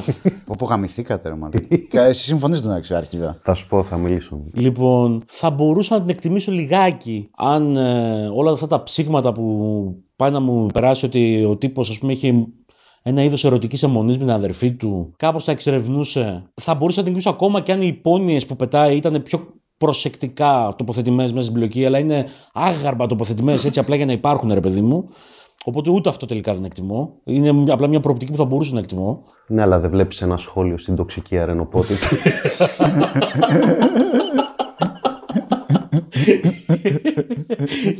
Μόλις εκτίμησα την ταινία. Δεν υπάρχει κανένα σχόλιο απέναντι στην τοξική αρενοπότητα. Είναι η αποθέωση της τοξικής αρενοπότητας. Το χόλι που το αγαπήσαμε. Όχι όλες τις μαλαϊκές φλόρικες. Όχι, δεν βλέπω. Ναι, αυτό είναι το τέτοιο μου. Θεωρώ ότι αν η, αν η ταινία δεν είχε τον ε, Αλ Πατσίνο ως πρωταγωνιστή, δεν θα την είχε πάρει χαμπάρι άνθρωπος. Άνθρωπος, δηλαδή δεν θα ήταν καν ένα διαμαντάκι το οποίο κάποιοι το είχαν ανακαλύψει και λέγανε ότι κάτι παίζει εδώ πέρα και ίσως, ας πούμε, το έχουμε παρεξηγήσει και δεν, δεν το ανακαλύψαμε όταν έπρεπε. Θεωρώ ότι η μεγάλη ταινία του μαφιόζη και η ταινία του Ντε Πάλμα με τον Πατσίνο είναι, γυρίζεται δέκα χρόνια αργότερα και είναι το Νόμος του Καρλίτο. Και αυτή είναι η γνώμη μου για το Scarface. Είναι μια ταινία η οποία, αν δεν υπήρχε στην παγκόσμια φιλμογραφία, κανείς δεν θα τη ζητούσε και δεν θα ήταν κανείς πιο φτωχός πνευματικά, αν δεν υπήρχε. Κοίτα, δεν, δεν έχω πάρα πολλά πράγματα να πω. Δηλαδή, πρώτα απ' όλα πρέπει να ξαναδώ την ταινία. Έχω πάρα πολλά χρόνια που δεν την έχω δει. Πρέπει να έχει περάσει δεκαετία που την έχω δει. Οπότε επιφυλάσσομαι για το αν μπορεί να συμφωνήσω ή όχι. Θα πω όμως ότι μάλλον παραγνωρίζεις δύο-τρία πραγματάκια από την ταινία, πόσο τα θυμάμαι. Οκ, okay, δεν είναι μια ταινία η οποία στοχεύει στο απίθμενο βάθος. Δεν σκοπεύει να σου πάρει και να σου ξεκουκαλίσει τους χαρακτήρες της όπως κάνουν οι νονοί. Αλλά μόλις πριν από λίγο, στη μαλακία που πέταξε ο Χριστόφορος, yeah. είπες πρακτικά κάτι που θέλω να πω, οπότε δεν υπερθεμάτισα πάνω σε αυτό, γιατί το είπες. Και ο τρόπος που το, οποίο το, το μεταφράζω εγώ είναι ότι κάθε φορά που βλέπεις κάτι πρέπει να δεις πού θέλει να καταλήξει ο άλλος που το κάνει. Mm. Τι θέλει να πει. Mm. Υπό αυτή την έννοια, το να έχει βάθος χαρακτήρες για να τους εξοκαλείς δεν είναι αυτός ο σκοπός. Οπότε εγώ δεν μπορώ να ξεκινήσω μια κουβέντα από εκεί. Πρέπει να δω πρώτα το στόχο του άλλου. Και εδώ αυτό εγώ που βλέπω να κάνει ο Ντε Πάλμα είναι ότι δεν είναι τυχαίο το ότι είναι ένας Κουβανός μετανάστης. Άλλο αυτό. Ο οποίος ξεκινάει μια ιστορία άλλο στην αυτό. Αμερική. Υπάρχει και background λίγο, θα σου πω. Οκ, να ακούσει το background, γιατί δεν ξέρω. Ε, ξέχασα ότι είναι δεξιά ταινία επίσης. Ναι, για πες. Είναι δεξιά ταινία, μάλλον. Ναι. Ε, αλλά δεν ξέρω αν είναι ξεκάθαρα δεξιά. Εγώ δε, σε αυτό δεν συμφωνώ. Δε, δε, δεν ξέρω αν είναι ξεκάθαρα δεξιά. Καταρχάς, κάποια πράγματα συμβαίνουν. Ε, η, η ταινία, έχει, συμφωνώ ότι έχει ένα στοιχείο kids. Αυτό συνάδει όμως με αυτό που συμβαίνει στην ταινία. Δηλαδή, αν δεις τους μετανάστες που τους έχουν τους κλώτσους και τους μπάτσους σε χώρες ξένες, πάντα αναπτύσσεται μια κουλτούρα η οποία για τους γηγενείς φαίνεται κίτς. Ναι. Πάντα αυτό είναι γεγονός. Ειδικά οι γκετοποιημένες συνοικίες, γκετοποιημένες, πάντα οι μετανάστες προσπαθούν Να, να δημιουργήσουν ένα αίσθημα ταυτότητας, δημιουργώντας μια δική τους κουλτούρα εμφανισιακή μέσα στις κοινωνίες που δεν τους υποδέχονται. Μα δεν το εξερευνά πουθενά αυτό είναι. Δεν εξερευνά κάτι τέτοιο. Ναι, αλλά η κιτσιά μου συνάδει με μια τέτοια πραγματικότητα. Θεωρείς ότι είναι δηλαδή επιτηδευμένο κιτς για να περάσει κάτι? Θεωρώ πως. Ε, δεν ξέρω αν είναι επιτηδευμένο με την έννοια ότι είπε αυτό παρατηρώ, αυτό θα κάνω. Αλλά διαισθητικά και μόνο θεωρώ ότι κάτι τέτοιο του βγήκε. Εγώ λέω ότι είναι απλά kids, επειδή είναι kids στην ταινία. Να σου πω κάτι, οι αντίπαλοι χαρακτήρες δεν είναι τόσο kids όσο είναι ο. Ποιοι δεν είναι λίγο. Ο Scarface. Είναι. Εντελώς μου λέει. Επιφυλάσσομαι, δε, δε, δεν είμαι σίγουρος. Λες για, για το μαφιόζο, το, αυτό, για αυτόν ο οποίος δουλεύει στην αρχή. Τι είναι μαλάκα αυτός? Από μονοδιάστατους χαρακτήρες, πέρα για πέρα είναι. Όχι, όχι, όλοι μονοδιάστατοι είναι μέσα. Μέσα σε άκρες, συμφωνώ με το Δήμο ότι είναι επισογύρισμα του Scarface. Δηλαδή όταν έχεις τον ονό. Είναι τα πάσος Scarface, είναι αισθητή η διαφορά, ότι υπάρχει πτώση επίπεδου. Προσωπικά, εντάξει, την ταινία τη λατρεύω λόγω αισθητικής. Λατρεύω την αισθητική, δηλαδή δεν μπορώ να τη μισήσω. Τώρα, ε, συμφωνώ και με τους ότι χαρακτήρισε μονοδιάστατη. Πιστεύω ότι το κάνει επίτηδες. Δεν πιστεύω ότι το κάνει για να πει κάτι. Απλά, όρις μου βγάζει, λες και βλέπω μια. Σαν ο... οπερατικό, ας πούμε. Το κάνει τόσο γκράντε. Το αποθεώνει αυτό το πράγμα με τη μουσική και όλα και τα χρώματα. Κάπως του καρφώθηκε ο Ντε Πάλμα να κάνει αυτό το πράγμα. Ότι του φάνηκε ωραία ιδέα να το κάνει έτσι. Δηλαδή πιστεύω ότι απλά του βγήκε διαισθητικά. Δεν ήθελε να πει κάτι με αυτό. Για το Scarface επηρέασε την pop κουλτούρα, ρε παιδί μου. Και επηρέασε τα στρώματα, δηλαδή επηρέασε όλους τους μετανάστες, τα γκέτο. Δηλαδή είναι αγαπημένη ταινία των ε, μαύρων, ας πούμε, εκείνης της εποχής που ήσαν στα γκέτο, των, ε, όλων των μεταναστών της Αμερικής. Αυτή τη λάτρεψε. Και οι κάγκουρες στην Ελλάδα. Ναι, μαλακά είναι μια ταινία που θα την ακούσει τώρα ένα τραπ, που ακούει τραπ. Ναι, όχι, αυτό είναι. Μα γι' αυτό έχουν πάντα Scarface, έχουν τέτοια ονόματα. Ξεκάθαρα, αλλά αυτό δεν δε λέει και πολλά. Για κάποιο λόγο αυτή η ταινία εξέφρασε αυτό το κομμάτι της κοινωνίας, ας πούμε.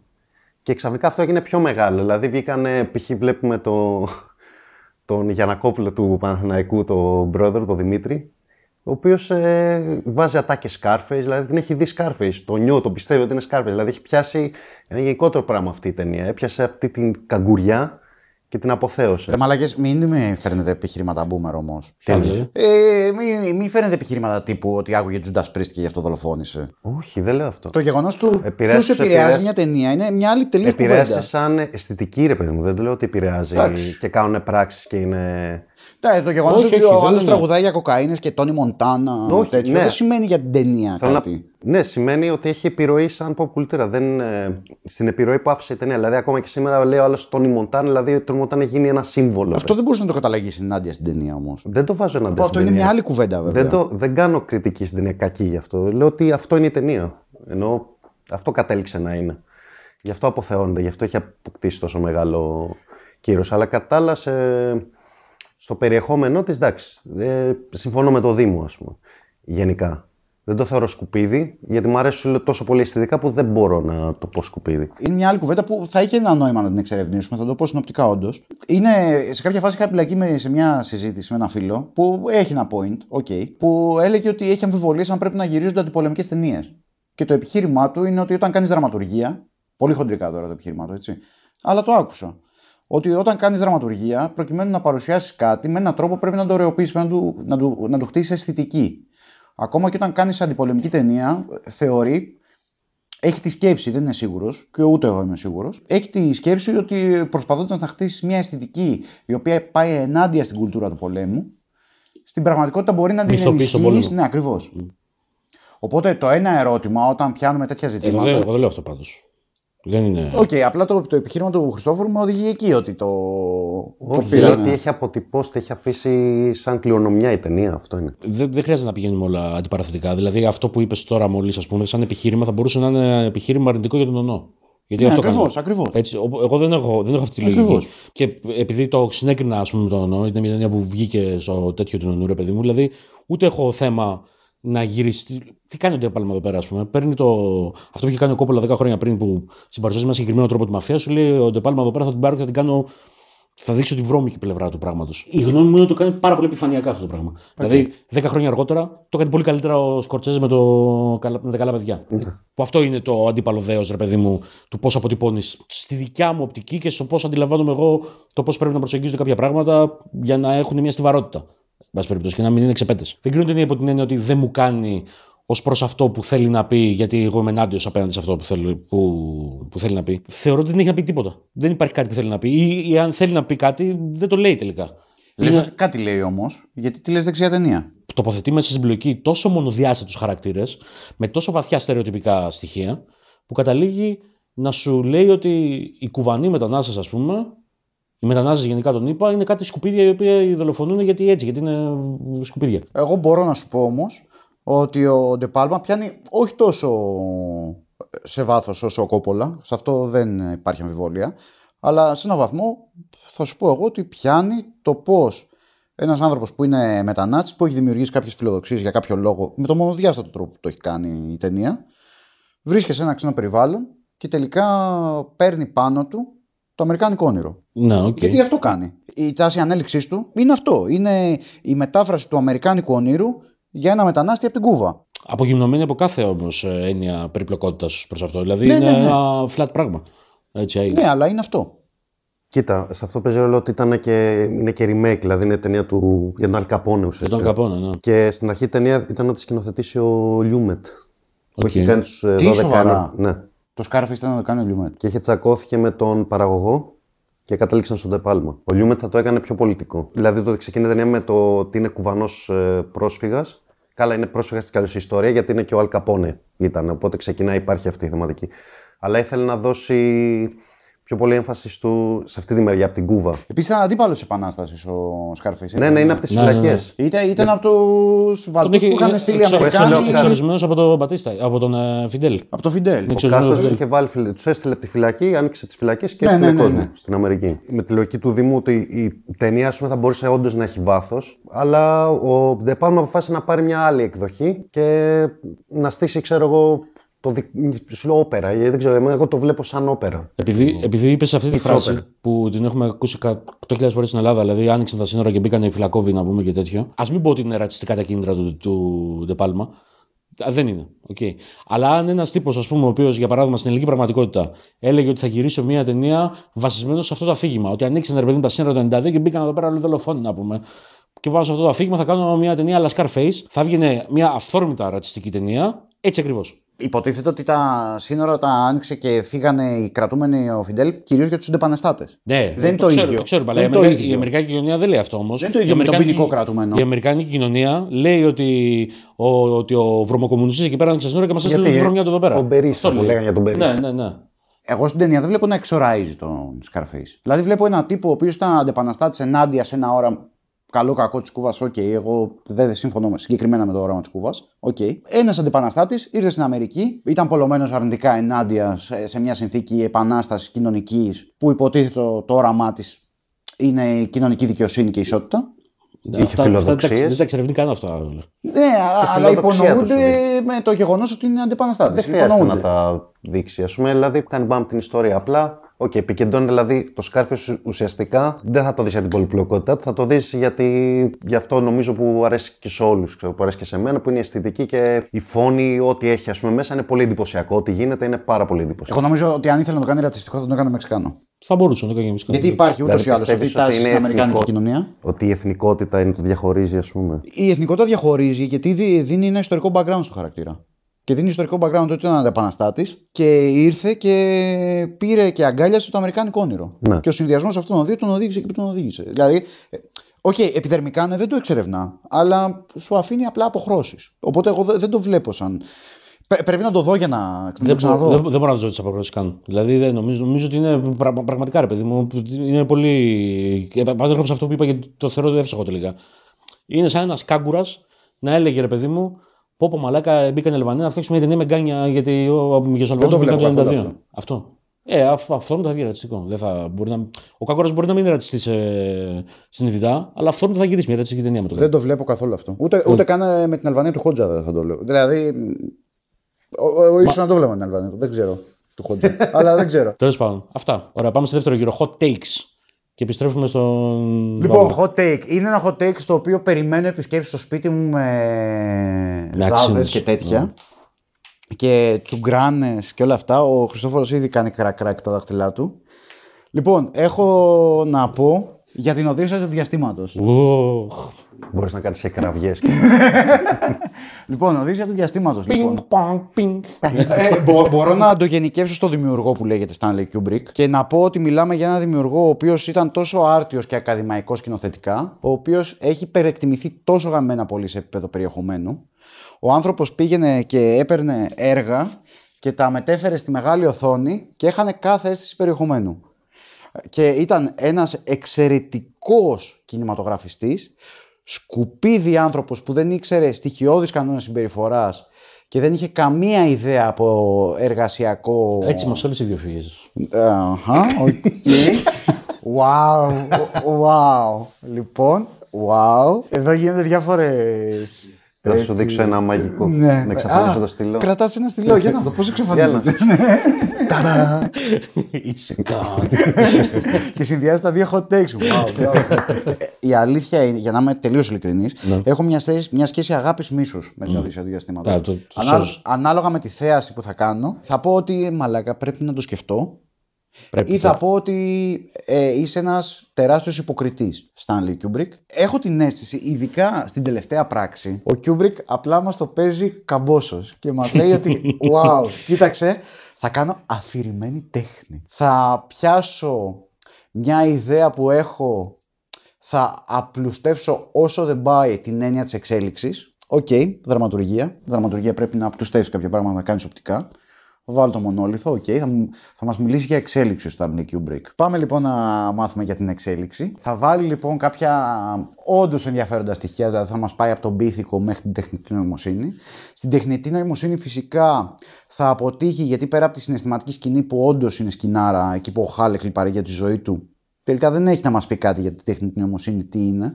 Μας την περιορίζει πάρα πολύ, ώστε να πούμε ότι είναι ένα στάδιο εξελικτικό και αυτή. Και θα καταλήξει ένα πράγμα νιτσεϊκό στο τέλος. Θα μας παρουσιάσει το υπερπαιδί που είναι μάλλον το νέο στάδιο της εξέλιξης της ανθρωπότητας. Η ταινία έχει άνισους ρυθμούς, δηλαδή στο τέλος αρχίζει να καλπάζει, σαν να βιάζει να τελειώσει. Όπου απλά εγώ νιώθω ότι δεν έχει ιδέα τι λέει. Και ότι απλά σου λέει ότι, να σου πω κάτι, από εδώ και πέρα που κανείς μας δεν ξέρει, θα κάνω art house. Γιατί ούτως ή άλλως κανείς δεν ξέρει, οπότε θα αρχίσω να τρέχω και θα αρχίσω να παρουσιάζω εικόνες. Λες και είναι βίντεο κλιπ που βγήκε, ξέρω εγώ, από την Αμερική του εβδομήντα, βουτυγμένο στο Ελ Ες Ντι. Ε, θα παρουσιάσω τον τύπο στο τέλο. Τι αριστούργημα είναι αυτό, στον... δηλαδή, το, το περιγράφεις και λέω, πάω πά, πά, το ξαναδώ τώρα. Ναι. Παρουσιάζει τον τύπο σαν νεκροκρέβατό του και μετά γίνει ένα συμπαντικό παιδί. Ένα βρέφος που παρακολουθεί τον κόσμο και έχει φτάσει στο νέο. Τι? Το αστρικό παιδί. Το αστρικό παιδί αυτό. Και με τη μουσική πίσω. Ναι, το Αράξ Πετράκη. Και τελικά δεν ξέρει ο ίδιος θέλει να πει. Όλο αυτό το μασκαρεύει πίσω από το ότι okay, ο καλλιτέχνης δεν θα δώσει απαντήσεις. Ο καλλιτέχνης θα δώσει τα ερωτήματα. Έτσι είναι οι θεοί. Ε, ναι, δίνουν ερωτήματα. Μου θυμίζει λίγο το. Άγνωστε, άγνωστε βουλέ του Θεού. Πώς λέγεται ρε μαλακά, αυτή η πίτρια του τέτοιου στους απαράδεκτους. Είμαι η Βάνα Καρολουλέκα. Είμαι η Βάνα και θα μείνω. Θα έλεγες ότι στο Stanley Kubrick είναι ένας μπύρλος και κόρκος του σινεμά. Ακριβώς. Στραπατσίρε. Και εκεί χρειάζεται ένας Βλάσης Μπονάτσος που θα τον παίξω εγώ αυτό το χαρακτήρα και θα πω είμαι ο Κώστας και θα φύγω. Είμαι ο Βλάσης. Τι να πω ρε παιδιά. Ε, νιώθω ότι ο Stanley Kubrick αποτυπώνεται πλήρως από τα τελευταία πλάνα αυτή της ταινίας. Είναι ειλικρινές, δηλαδή ότι νιώθει ότι είναι σε έναν θρόνο εκεί πάνω και μας κοιτάει από κάτω. Και είναι ένας ελιτιστής που στην πραγματικότητα όμως σε επίπεδο περιεχομένου δεν ξέρει τι θέλει να πει ο άνθρωπος. Sorry. Ε, νομίζω ότι έχει πιάσει τον παπά από τα αρχίδια και μας κοιτάει από πάνω και λέει: εσείς είσαι ανθρωπάκια, παίξτε τώρα. Ενώ στην πραγματικότητα αυτός είναι το ανθρωπάκι που τουλάχιστον σε επίπεδο περιεχομένου, γιατί τεχνικά είναι γαμάτος, okay. Δεν ξέρω τι θέλει να πει ο άνθρωπος αυτός. Είναι φάση που αφαιρετικότητά του, δεν ξέρω, άμα είμαι τίγκα στα ναρκωτικά, μπορεί και να μ' αρέσει έτσι με την αφηρημένη διάσταση. Ε, ναρκωτικά εννοείς, ε, όχι ναρκωτικά κανονικά. Ε, γιατί κάνουμε κανονικά και εκπομπή. Εννο, δεν παίρνουμε ναρκωτικά εδώ πέρα. Δεν λέω προμα... αν, αν, αν, αν ναι, ήμουν ναι. υπό την εμπειρία ναρκωτικών και την έβλεπα αυτή την ταινία, μπορεί και να έλεγα μαλάκα εντάξει. Ε, μου ανοίγει τα μάτια αυτή η ταινία, αλλά φυσικά ο, εκεί θα, θα έπαιζε αυτό το πράγμα το, της καταστολής του. Θα μας γράψουν και πρεζάκι δεύτερη. Θα σχολιάσεις. Αλλά είναι να προσθέτει.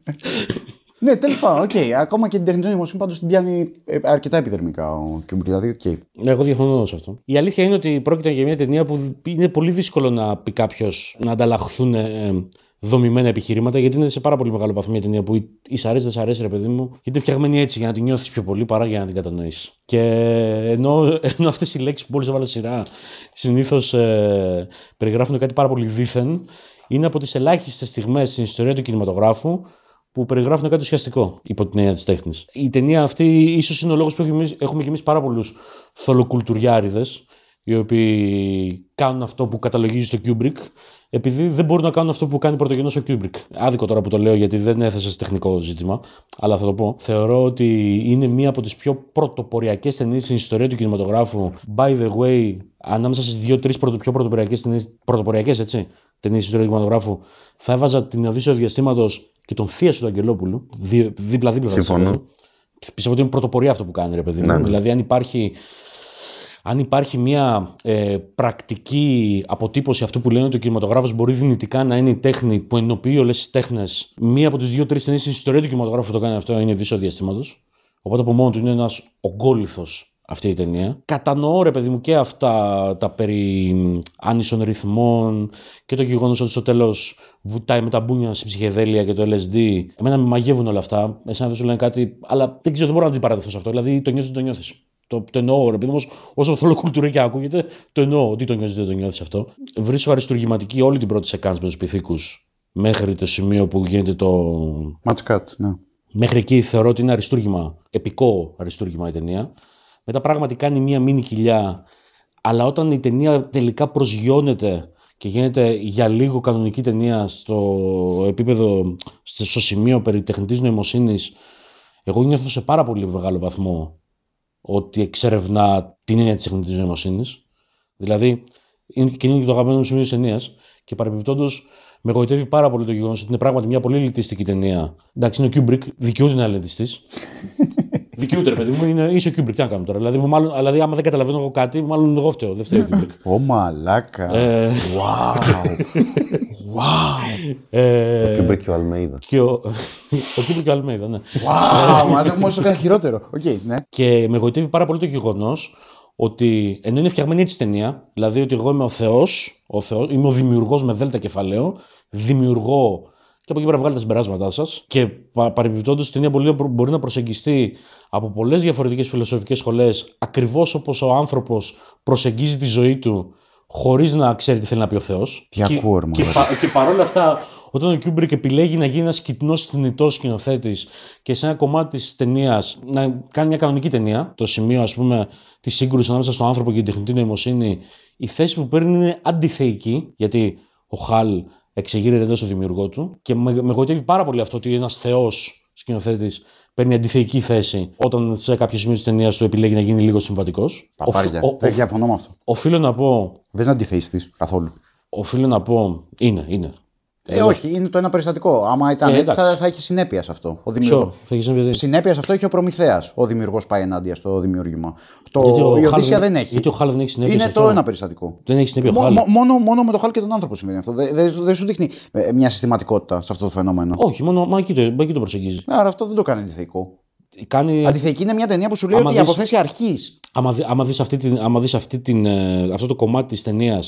Ως μια ταινία μικρού μήκους, είναι ξεκάθαρο το σχόλιο. Ε, ναι, αλλά δουλεύει μια ταινία μικρού μήκους. Ναι, αλλά δεν είναι όλη ταινία αυτό το πράγμα, είναι μόνο, αυτό, μόνο σε αυτό το κομμάτι επικεντρώνεται εκεί. Ε, άρα δεν την κάνει αντιθεϊκή. Ε, ε, ε, Υπάρχει ένα συγκεκριμένο δημιούργημα. Λέω ότι κάνει αντιθεϊκό σχόλιο σε συγκεκριμένη. Εντάξει, okay, διαφωνώ, αλλά οκ, okay, συνέχισε. Διαφωνήσω ότι κάνει και. Εγώ δεν σου λέω ότι συνολικά η ταινία είναι μια ε, οδύ στον αντιθεϊσμό, στην, αντι... στην έννοια της αντίθεσης με το Θεό. Δεν είναι συνολικά αυτό, αλλά το συγκεκριμένο κομμάτι είναι. Εντάξει, μπορείς να το δεις έτσι. Πρώτο Blade Runner είναι. Πρώτο Blade Runner. Το σημείο. Το ήσακαν σε αυτοί όλοι.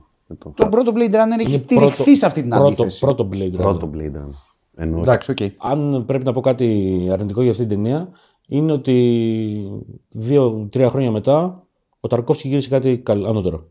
Δηλαδή το Solaris είναι, είναι καλύτερη ταινία. Δηλαδή η, Ρω, η ρώσικη απάντηση στην Οδύσσειο διαστήματος. Είναι ξεκάθαρο όραμα, ρε μαλάκα. Ο Ταρκόφσκι και ο Kubrick δεν ξέρει τι θέλει να πει. Δηλα, αλλά, θε, αλλά θεωρώ ότι αυτές οι δύο ταινίες, η Οδύσσειο διαστήματος και το Solaris, είναι ρε παιδί μου ό,τι πιο λαμπρό έχει βγάλει η επιστημονική φαντασία. Ξεπερνάει λίγο το Ταρκόφσκι και το Kubrick σε συγκεκριμένη περίπτωση. Αλλά αυτά. Δηλαδή, δεν, τι να κάνουμε τώρα. Κάποια πράγματα ή τα νιώθεις δεν τα νιώθεις. Εγώ χαίρομαι. Επειδή, επειδή ρε παιδί μου υπάρχει, υπάρχει ένα άτυπο bullying γενικά σε τέτοιου τύπου συζητήσεις. Δηλαδή, βλέπεις ας πούμε ανθρώπους οι οποίοι προφανέστατα δεν έχουν καταλάβει το Χριστό τους από την Οδύσσειο διαστήματος. και, λένε, και, και, κάθονται, και κάθονται, σε, και κάθονται ας πούμε, σε παρέες και λένε ε, εντάξει, πολύ ωραία την Οδύσσειο διαστήματος. Και άμα τους ρωτήσεις, ε, για πες μου τι έχεις δει εκεί πέρα, δεν, δεν, δεν έχει καταλάβει, έχει κοιμηθεί, δεν την έχει δει καν. Ξέρω εγώ. Είμαι κόντρα σε αυτό. Λέω ότι άμα βαριέσαι την Οδύσσειο διαστήματος πρέπει να το λες. Βαριέμαι την Οδύσσειο διαστήματος. Γιατί στην τελική, ρε παιδί μου, δεν είμαστε όλοι οι ίδιοι. Και δεν γυρνάει μια ταινία για όλους ο Kubrick, γυρνάει μια για κάποιους. Όταν... ναι. Όταν... το, το γεγονός ότι υπάρχει ένα άτυπο bullying που κάνει τόσους και τόσους ανθρώπους που έχουν δει την Οδύσσειο διαστήματος και έχουν κοιμηθεί να λένε σε παρέες ότι η ταινία Οδύσσειο διαστήματος, ταινιάρα, ξέρω εγώ, για να μην τους κοροϊδεύουν, είναι κακό. Δεν πρέπει να γίνεται αυτό. Πρέπει όλοι να μιλάνε ελεύθερα. Να λένε, εγώ δεν την κατάλαβα, ρε παιδιά, δεν τρέπομαι να το πω. Δεν έχω από κάτι παραπάνω. Δεν σου αρέσει, δεν σου αρέσει. Τι έκανα, δεν είναι για όλους. Κοίτα, εγώ αυτό που θα πω είναι ότι στο Solaris απλά σβήνουν τα μάτια μου όποτε το βλέπω, υπνοτίζομαι. Ναι. Τι λες, μωροπελάκια. Ε, ωραίο είναι, εντάξει, δεν λέω πια είναι θεματική, αλλά. Το Event Horizon είναι καλύτερο. Τι λέει ρε μαλάκα. Έλα ρε μαλάκα, τι γάμισου. Έλα εντάξει, τρολάρω. Αλλά ναι, προτιμώ να βλέπω το Event Horizon. Προτιμώ να βλέπω το Event Horizon από το Solaris, το λέω. Το Solaris βαριέμαι, παιδιά. Ναι, ρε, και το Solaris σε βάζει σκέψη. Ρε μαλάκα, άμα ξεπεράσει το πρώτο. Ποιος θέλει να σκέφτεται. Περίμενε ρε μαλάκα, άμα ξεπεράσει το πρώτο μισάωρο, το οποίο είναι λίγο αργό κτλ. Εντάξει. Μετά την γίνεται έπος ρε μαλάκα στο Solaris. Θυμάμαι, το μόνο που έχει μείνει από την ταινία είναι κάτι ωραία πλάνα. Με κούρασαν οι διάλογοι του. Μένα με κουράζει εσύ πάντως γενικά. Οπότε πηγαίνει στο θέμα. Μπήκε να πως προκύπτουν τα hot take. Εντάξει, με κάλυψε ο Δήμος. Δηλαδή, συμφωνώ απλά με ό,τι λέει ο Δήμος. Η ταινία είναι τόσο ωραία αισθητικά που, okay, είναι επίτευγμα. Αυτή η ταινία πρέπει να την δώσουμε σε άλλους πλανήτες να δουν τι φτιάξαν οι άνθρωποι. Όχι, μαλάκα. Και όχι, okay, εντάξει, συμφωνώ αυτό με το. Η αφαιρετικότητα δεν με ενοχλεί. Άλλες φορές με ενοχλεί, τους καταλαβαίνω, αλλά σαν ταινία δεν με ενοχλεί καθόλου. Ε, με μαγεύει αυτή η ταινία τόσο πολύ. Όχι, okay, εγώ με την αφαιρετική δεν έχω πρόβλημα. Όχι, στη συγκεκριμένη ταινία mm. δεν ξέρω. Το λατρεύω στο, όλη, όλη την ταινία. Τεχνητή νοημοσύνη νομίζω το πιάνει τέλεια και στείνει πάνω σε αυτή τη εκκάνηση, όπως είπα και πριν, στείνεται όλες μετά. Το, όλο το sci-fi που βγήκε μετά. Δηλαδή, ό,τι είδαμε από Philip Dick. Μεταφορές και τέτοια και Gibson είναι από εκεί. Να παίρνεις ναρκωτικά όταν το βλέπεις. Ε, δεν θέλω τώρα να παίρνω ναρκωτικά. Ενώ άμα, άμα τύχει, άμα δοκιμάσεις έτσι για την παρέα. Όχι, εντάξει, για την παρέα θα πιω μια μπυρίτσα, ξέρω εγώ. Αυτό. Μια ναι. φορά εντάξει. Το δεύτερο hot take είναι βαρετό, θα το ξεπετάξουμε σε ένα λεπτό. Οπότε. Απλά δεν έβρισκα κάτι άλλο, ρε παιδιά, sorry. Οι στενές επαφές του τύπου του, του Spielberg. Μια ταινία που, αν δείτε τις λίστες γενικά με τις καλύτερες ταινίες όλων των εποχών και αυτά, θα τη δείτε μέσα. Ε, καλά, όχι, το γάλσης. Υπάρχουν, άμα δεις σε λίστες κριτικών και αυτά, λένε στενές επαφές του τύπου ότι αποθεώνεται γενικά. Το είχα χαζέψει λίγο μικρός, έλεγα, οκ. Okay, ε... Το ξαναειδές. Το είχα ξαναδεί πριν μερικά χρόνια και ήμουν σε φάση αλήθεια αυτό ήτανε. Πανέμορφη ταινία, okay, ο Spielberg κάνει παπάδες, αλλά γιατί αυτή η ταινία να αφορά τον κοινό θνητό, ας πούμε, τον άνθρωπο που δεν ασχολείται επαγγελματικά με το σινεμά, αυτή είναι η απορία μου. Δε, δεν έχω να σε ταράξω στα Χαστούκια, γιατί θυμάμαι και εγώ μια φορά το έχω δει και υπάρχει λόγος που το είδα μια φορά. Βαρέθηκα. Οπότε, δε, ξέρω εγώ, είναι μάλλον και δικό μου hot take. Δεν τη θυμάμαι την ταινία. Απλά δεν τη θυμάμαι καθόλου την ταινία. Την έχω δει, δει μικρός. Ε, δεν την έχω δει μόνο μια φορά, την έχω δει δύο-τρεις. Αλλά την τελευταία φορά που την είδα έχουν περάσει πά, πάρα πολλά χρόνια. Αυτό που μου έχει μείνει από την ταινία, δηλαδή δεν μπορώ να σε αντικρούσω γιατί δεν την έχω πρόσφατη. Αλλά θυμάμαι ότι μου άρεσε η ταινία, ότι με είχε, με είχε βάλει πολύ στο mood της, δηλαδή αυτό το πράγμα το μυστηριώδες, ας πούμε. Σε έκανε, το... όντως, ναι. Σε, σε, σε, σε χώνει μέσα, ρε παιδί μου. Νομίζω ότι όπως είπαμε πριν, όπως είπαμε πριν για, το, για την σεκάνση εκεί πέρα του, του Kubrick, ότι είναι το πρώτο Blade, το πρώτο Blade Runner, νομίζω ότι στις επαφές τρίτου τύπου είναι το πρώτο X-Files. Ναι. Σε πάρα πολύ μεγάλο βαθμό. Και επειδή μου άρεσε πάρα πολύ το X-Files, πολύ δυσίτικα τα λέω όλα αυτά γιατί δεν, δεν τη θυμάμαι. Το mood στο οποίο με βάζει το X-Files με βάζει αντί, με αντίστοιχο τρόπο και το σένα σε επαφές του ρεωτή μου και το εκτιμώ. Έχω την αίσθηση ότι είναι η ταινία που πρέπει να έχουν, ρε παιδί μου, όσοι είναι geek με τους εξωγήινους και, με την, και το μυστήριο της ζωής άλλου πλανήτες και το πώς θα μας προσεγγίσουν και όλα αυτά στην κορυφή. Άρα είναι, είναι, είναι... το αριστούργημα των ψεκασμένων. Βασικά αυτό σκέφτομαι κι εγώ. Για τους ψέκες. Δηλαδή, ο ψέκας σου πει να δεις μια ωραία ταινία. Πού είναι όντως ωραία. Δηλαδή, θα πάρεις το Ευαγγέλιο του ψεκασμένου. I want to believe και τέτοια. Ε, το X-Files, εντάξει, οκ, okay, είναι καλά και αυτό έχει ψέκα μέσα, αλλά ενώ δεν είναι επιτίθεμενο. Ενώ είναι ιστορία και είναι sci-fi. Επειδή ο τύπος είναι geek. Α... Ο άνθρωπος είναι geek με τους εξωγήινους. Ο άλλοι είναι geek και με. Ναι, ναι, okay. Δηλαδή, όπως, όπως το Jurassic Park είναι μια ταινία που του γουστάρουν όλοι όσοι είναι geek με τους ε, δεινόσαυρους, ας πούμε. Αντίστοιχα, όσοι είναι geek με τους εξωγήινους, το Συνέσεις Επαφές του τρίτου τύπου είναι η ταινία τους. Για να μην είναι η μέρα ανεξαρτησίας, ας πούμε. Που βλέπεις εκρήξεις, μπαμ-μπουμ, τον πρόεδρο της Αμερικής. Ναι, μαλάκα, σε αποστολή αυτοκτονίας. Ποιες στενές επαφές. Αυτές είναι οι στενές επαφές. Δεν την έχω προσφάτει. Πολύ στενές επαφές. Πρέπει να την ξαναδώ γιατί ειδικά μετά το Nope το έχω βάλει στο τέτοιο. Πρέπει να την ξαναδώ. Αλλά δεν μπορώ να πω κάτι παραπάνω. Πάμε στο τελευταίο hot take για απόψε. Αυτό ήταν το ξενέρο το hot take μου με τις στενές επαφές που δεν ενδιαφέρει κανέναν. Οπότε πάμε στο τελευταίο του Δήμου. Λοιπόν, το hot take, το δεύτερο και τελευταίο μου, έχει να κάνει με την ταινία που λέγεται Ο Ελαφοκυνηγός. Πάω, πάω, πάω, πάω, πάω. Αντεγάπη, σου παιδάκι. Λοιπόν, Ο Ελαφοκυνηγός. Ο Ελαφοκυνηγός είναι μια ταινία που είναι η μαύρη στιγμή σε αυτή την αριστουργηματική δεκαετία που λέει των εβδομήντα. Όλο το New Hollywood που προέκυψε στα εβδομήντα, όλα αυτά τα αριστουργήματα που μας παραδώσαν αυτοί οι δημιουργοί, έχουν μια μαύρη τρύπα κάπου μέσα. Και λέγεται Ελαφοκυνηγός. Λοιπόν, πρόκειται για μια ταινία κατά την άποψή μου, τον Ελαφοκυνηγό, Ο Ελαφοκυνηγός, η οποία σε αντίθεση με όλο το σκεπτόμενο Hollywood που αναδύεται εκείνη την περίοδο και το οποίο θέτει ερωτήματα για το τι είναι η Αμερική, για το ποιες είναι οι επιπτώσεις του πολέμου του Βιετνάμ, ξέρω εγώ, στην κοινωνία κτλ. Σε αντίθεση με, όλη αυτή, με, όλη, με, όλη, με όλο αυτό το, το ρεύμα που επικρατεί εκείνη την περίοδο, αυτή η ταινία τι κάνει, ξεπλένει την Αμερική στο πόλεμο του Βιετνάμ. Απροκάλυπτα. Είναι μια ξεπληματική, μια δεξιά ταινία, ε, άκρο δεξιά ταινία. Στην πραγματικότητα είναι το κουλτουρέ Ράμπο, δηλαδή, αλλά εκτιμώ πολύ περισσότερο το Ράμπο γιατί δεν μου κορδώνεται ότι είναι κάτι παραπάνω από αυτό που είναι. Δεν υπάρχει τίποτα σε επίπεδο περιεχομένου που να τη διαχωρίζει από την οποιαδήποτε αντιδραστική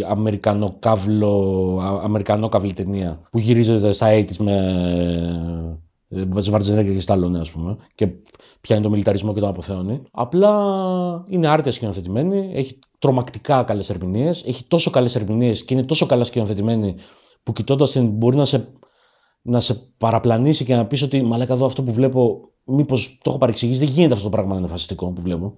Παρ' όλα αυτά είναι. Τη λες φασιστική. Τη λέω ακροδεξιά. Κάτι, κάτι μάλλον χάνω από τα κίνητρα των χαρακτήρων. Δεν. Η ταινία είναι η αποθέωση του πατρίδα, θρησκεία, οικογένεια. Και για το πώς αυτά τα καλά παιδιά που πήγαν στον πόλεμο, ας πούμε, γαμήθηκαν επειδή δεν είναι σωστά προσεγγίσιμη η έννοια της πατρίδας και το πώς πρέπει να την αγαπάμε. Και το κράτος, ας πούμε, που μπαίνει και νοθεύει την έννοια του καλού πατριωτισμού, αλλά στο τέλος ο αγνός πατριωτισμός είναι πάντα πιο δυνατός. Αυτό είναι όλη η ταινία στην πραγματικότητα. Αυτό είναι το Ράμπο στην πραγματικότητα. Απλά η ταινία το κάνει. Απλά η ταινία είναι πολύ καλύτερα γυρισμένη, έχει φοβερές ερμηνείες, έχει φοβερά.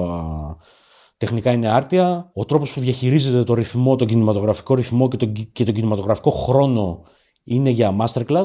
Όλα αυτά, ρε παιδί μου, δεν, δεν μπορεί να τις, α, να τις αφαιρέσει κανείς. Αλλά σε επίπεδο περιεχομένου είναι ό,τι πιο αντιδραστικό έχει βγει εκείνη η δεκαετία με διαφορά. Και δυστυχώς επειδή προκύπτει σε μια δεκαετία, προκύπτει ένα χρόνο πριν την αποκάλυψη τώρα, ας πούμε. Που ρε παιδί μου, εντάξει, ο Κόπολα εκεί πέρα μπαίνει, ας πούμε, ασχολείται με τον πόλεμο του Βιετνάμ και πιάνει τον ταύρο από τα κέρατα, ας πούμε. Θα μπορούσε οριακά η αποκάλυψη τώρα να είναι απάντηση σε αυτό το έκτρωμα, ας πούμε, που έχει κάνει ο Τσιμίνο με τον λαφοκυνηγό. Το ξέρω ότι βρίσκεται στις λίστες, ας πούμε, των συνεφίλων του κόσμου πάρα πολύ ψηλά και ειδικά όσον αφορά τη δεκαετία του εβδομήντα, θεωρείται από, τα, από τις καλύτερες ταινίες που έχουν δημιουργηθεί. Ξαναλέω, έχει πάρα πολλά θετικά στοιχεία σε καλλιτεχνικό επίπεδο, σε επίπεδο περιεχομένου, είναι σαν να την έχει γυρίσει, δεν ξέρω, ρε παιδί μου, ο Τραμπ, ας πούμε. Δεν θα σου αντιπαρατεθώ καν, γιατί θυμάμαι ότι τελευταία φορά που την είχα δει, που πάνε κάποια χρόνια, ε, είχα κριντζάρει γιατί δεν το θεωρούσα ταινιάρα. Είδα τις πολιτικές της αποχρώσεις και κριντζάρα πάρα πολύ. Αλλά δυσκολεύομαι να θυμηθώ ποιος είναι. Αυτό που θυμάμαι είναι ότι έχει μια εισαγωγική σκηνή που είναι πάρα πολύ μεγάλη, το οποίο είναι πάρα πολύ ενδιαφέρον. Ναι. Το πόσο μεγάλη είναι. Ναι, ναι, ναι, ναι. Γιατί σου συστήνει χαρακτήρες με πάρα πολύ τρόπο που εγώ το συγκρίνω με τον Ονό ευθέως. Είναι ξεκάθαρο. Είναι ξεκάθαρη ναι, ναι. η σύγκριση εδώ πέρα. Ναι. Δηλαδή πρέπει, κάνει αυτό που κάνει με τη σκηνή του γλεντιού του γάμου. Μπράβο, αυτό. Το κάνει ο Τσιμίνου, κάνει το ίδιο πράγμα και το κάνει εισάξια. Δεν το κάνει χειρότερα. Θυμάμαι λοιπόν πάρα πολύ αυτό. Επίσης θυμάμαι ότι είναι ο φίλος του Christopher Walken που, που πάει να πολεμήσει. Ερμηνεία, όλοι πάνε να πολεμήσουν. Και κάποια στιγμή τον πετυχαίνει κάπου αυτό να έχει ξεμείνει στο, στο Βιετνάμ. Βιετνάμ να παίζει ρώσικες ρουλέτες και ναι, τέτοια. Αυτό η κλασική σκηνή της ταινίας είναι. Δεν θυμάμαι τι γίνεται όμως με τον Walken. Αυτοκτονεί. Αυτοκτονεί. Όταν τον βρίσκει, γιατί είναι ο νικητής καλός, νικάει όλη τη ρώσικη ρουλέτα. Αυτό είναι το θέμα. Και έχει γίνει θρύλος στους Viet Cong. Και τον βάζουν συνέχεια και ο Christopher Walken έχει απασφαλίσει. Και τον βρίσκει ο De Niro εκείνη τη στιγμή και παίζουν ρώσικη ρουλέτα. Και με το που τον βλέπει, παίζουν λίγο και ο Walken ξέρει εκείνη τη στιγμή, καταλαβαίνεις στο λαιμό ότι έχει πετύχει τη σφαίρα για να αυτοκτονήσει. Ναι, ο De Niro πάει να τον βρει. Έχει ξεμείνει εδώ στο Βιετνάμ και πάει ναι, να τον βρει. Οκ, okay. Θυμάμαι ότι πάει να τον βρει. Αλλά ε, τα μόνα που θυμάμαι είναι ότι είναι πάρα πολλοί πατριώτες αυτοί. Ναι. Αλλά δεν θυμάμαι πώς ξεπλένει το, το αμερικάνικο πατριωτισμό. Με, με ποιο τρόπο. Εγώ πέρα από την εικονογραφία με τις σημαίες. Εγώ έχω, επειδή έχω πολλά χρόνια να δω την ταινία, οπότε δεν, δεν μπορώ να θυμηθώ καθαρά περιεχομένου πώς πάει. Αλλά επιφανειακά σημαίνει μου φαινόταν ότι κάνει κριτική, ας πούμε. Ότι πήγανε εκεί πέρα και γίνανε τέρατα. Αλλά τώρα μπορούμε να το πούμε τελείως λάθος. Ότι γίνανε. Οι... Είναι τα θύματα. Η ταινία σου δείχνει ότι οι άνθρωποι είναι θύματα και είναι θύματα και από τους ε, κακούς Βιετκόγκ. Ναι, δηλαδή... Αυτό ήθελα να σου πω. Ότι η Βιετκόγκ, η αποτύπωση του Βιετκόγκ είναι τελείως καρικατούρα και. Πρόσεξε, είναι κινηματογραφικά. Κινηματογραφικά είναι ρησουργηματικό αυτό που κάνει. Δηλαδή, σου δείχνει ρε παιδί μου ένα σαράντα λεπτό περίπου μια παρέα η οποία γλεντάει και κάνει κεράνι και είναι, ξέρω εγώ, μια κανονική παρέα ρε παιδί μου. Και στο καπάκι το γυρίζει και σε, και σε μεταφέρει με τη μία. Κάνει ένα χρονικό άλμα. ταξίδι, χρονικό άλμα και σε πάει στο, στο Βιετνάμ που τους έχουν χμαλό τους και διασκεδάζονται μαζί τους παίζοντας ρόλο στη κυριλέτα η Vietcong. Όντως, το σοκ που προκαλεί στο θεατή είναι πάρα πολύ αποτελεσματικό. Αυτό που θέλει να κάνει το πετυχαίνει πάρα πολύ καλά. Το σχόλιο που κάνει είναι ότι αυτά τα καλά παιδιά πήγανε και πέσανε στις, ε, πώς το λένε, στην παγίδα των κακών Viet Cong και κοιτάξτε τώρα πώς βασανίζονται, ας πούμε. Μπορείς να το, απο, να το, να το απολαύσεις κινηματογραφικά μόνο αν σκεφτείς ότι αυτοί είναι κάτι τύποι που είναι κατακτητές σε μια περιοχή και καλά κάνουν και τους το κάνουν όλα αυτά που, που, που, που τους κάνουν εκεί πέρα, οι Viet Cong. Δηλαδή, με πιάνει τέτοια αντίδραση, ας πούμε, που βλέπω που είμαι με τους Viet Cong συγκεκριμένη περίπτωση, συγκεκριμένη σκηνή, που τους βασανίζουν, ξέρω εγώ. Και όλη αυτή η μαλακία, ρε παιδί μου, η αμερικάνικη, ότι πώς το λένε, οι στρατιώτες του Βιετνάμ είναι κάποια παιδιά που πήγαν να πολεμήσουν για την πατρίδα τους, αλλά το κράτος μετά τους πούλησε, εγάμισε με τώρα, εντάξει. Δηλαδή, ο, είναι η βάση πάνω στο οποίο, μία από τις βάσεις πάνω στην οποία χτίζεται το alt-right ρεύμα. Ισχύει. Οκ. Okay. Αυτό το εγώ, ναι. Ναι, ναι. Και για, το προ... για Ράμπο που είπες, δηλαδή, συμφωνώ. Δηλαδή... Όχι, το Ράμπο αυτό είναι. Ναι. Αυτό είναι. Ο βετεράνος που θα πρέπει να τον σεβαστείς γιατί πολέμησε για την πατρίδα και δεν ναι. τον σέβονται οι μαλάκες που είναι βολεμένοι. Ναι. Είναι αυτό. Το σέβεται το κράτος κιόλας. Τώρα μπορεί να το σέβονται οι μπάτσι. Το σύστημα δεν το σέβεται. Ναι, η Ελλάδα τρώει, η Αμερική τρώει τα παιδιά της. Ναι, ναι. Αυτό είναι μαλάκα. Δηλαδή, αλλά, αλλά, αλλά, δεν, αλλά δεν κοιτάμε, ας πούμε, ότι όλοι αυτοί, ας πούμε, ήταν κάτι στρατόκαυλοι. Πολλοί από αυτούς, εν πάση περιπτώσει, ρε παιδί μου. Ή τέλος πάντων, δείξε μου ένα στρατόκαυλο ο οποίος μετανοεί, κάτι ξέρω εγώ. Αλλά αυτό, αλλά αυτό το, το πράγμα ότι. Πώς το λένε, ρε παιδί μου, υπάρχει ένα πεπρωμένο το οποίο είναι η ακάθαρτη πατρίδα, ας πούμε, και θα τη βρούμε κάποτε, ας πούμε. Και κόντρα, ας πούμε, στο, στη, στο κακό σύστημα, συνεχίζουμε να την ψάχνουμε αυτή την πατρίδα, ρε παιδί μου. Ε, εντάξει, είναι η μεταφυσική του φασισμού, ρε παιδί μου, στην πραγματικότητα. Και δεν, ε, δεν ψήνουμε καθόλου. Δηλαδή, βλέπω την ταινία και βλέπω απροκάλυπτη. Χυδαία αμερικάνικη προπαγάνδα σε αυτό το πράγμα. Έχω τριγκαριστεί να το ξαναδώ τώρα για να θυμηθώ ναι, γιατί με είχε κριντζάρει. Γιατί τελευταία φορά που το είχα δει, όντως με είχε κριντζάρει και εμένα πάρα πολύ. Κοίτα, εγώ το είχα δει στα είκοσι μου. Θυμάμαι ότι μου είχε μείνει η ταινία φουλ, δηλαδή ήμουν αριστούργημα αυτό. Όχι, εμένα, εμένα αλλά και δεν εμένα. Διαφωνώ πολύ, γιατί ό, όταν μου λέει κάτι σημεία, ας πούμε, δεν μου, δεν μου φαίνονταν ε, να διαφωνώ πολύ με αυτά που, που λέω. Όχι, okay, εγώ θυμάμαι τελευταία φορά που την είδα, ήμουν σε φάση μαλάκα, είναι πολύ δεξιά αυτή η ταινία για τα γούστα μου. Το, το θυμάμαι δηλαδή αυτό. Απλά τώρα δεν, δεν μπορώ να το βάλω σε, σε σκηνές. Οπότε δε, δηλαδή, δεν έχω take εσωτερικό αυτό, μάλλον. Είναι hot take για τον έξω κόσμο. Ας το κλείσουμε. Αυτό ήταν λοιπόν το ενδέκατο podcast του Nerd Things. Ελπίζω να απολαύσατε τη ζήτηση όσους να απολαύσαμε κι εμείς. Μπείτε, by the way, κάτω στα σχόλια και γράψτε μας δικά σας hot takes. Ε, ωραίο αυτό, αυτή η πρωτοβουλία που είπε. Καλό, καλό. Ναι. Γράψτε μας hot takes κτλ. Ήμουν ο Δημοσιογράφος Χριστόπουλος. Ήμουν ο Χριστόφορος Λέκας. Εγώ εξακολουθώ να είμαι ο Κώστας Βαμπουρανάκης. Και μέχρι το επόμενο podcast μας, γεια σας. Γεια. Yeah. Yeah.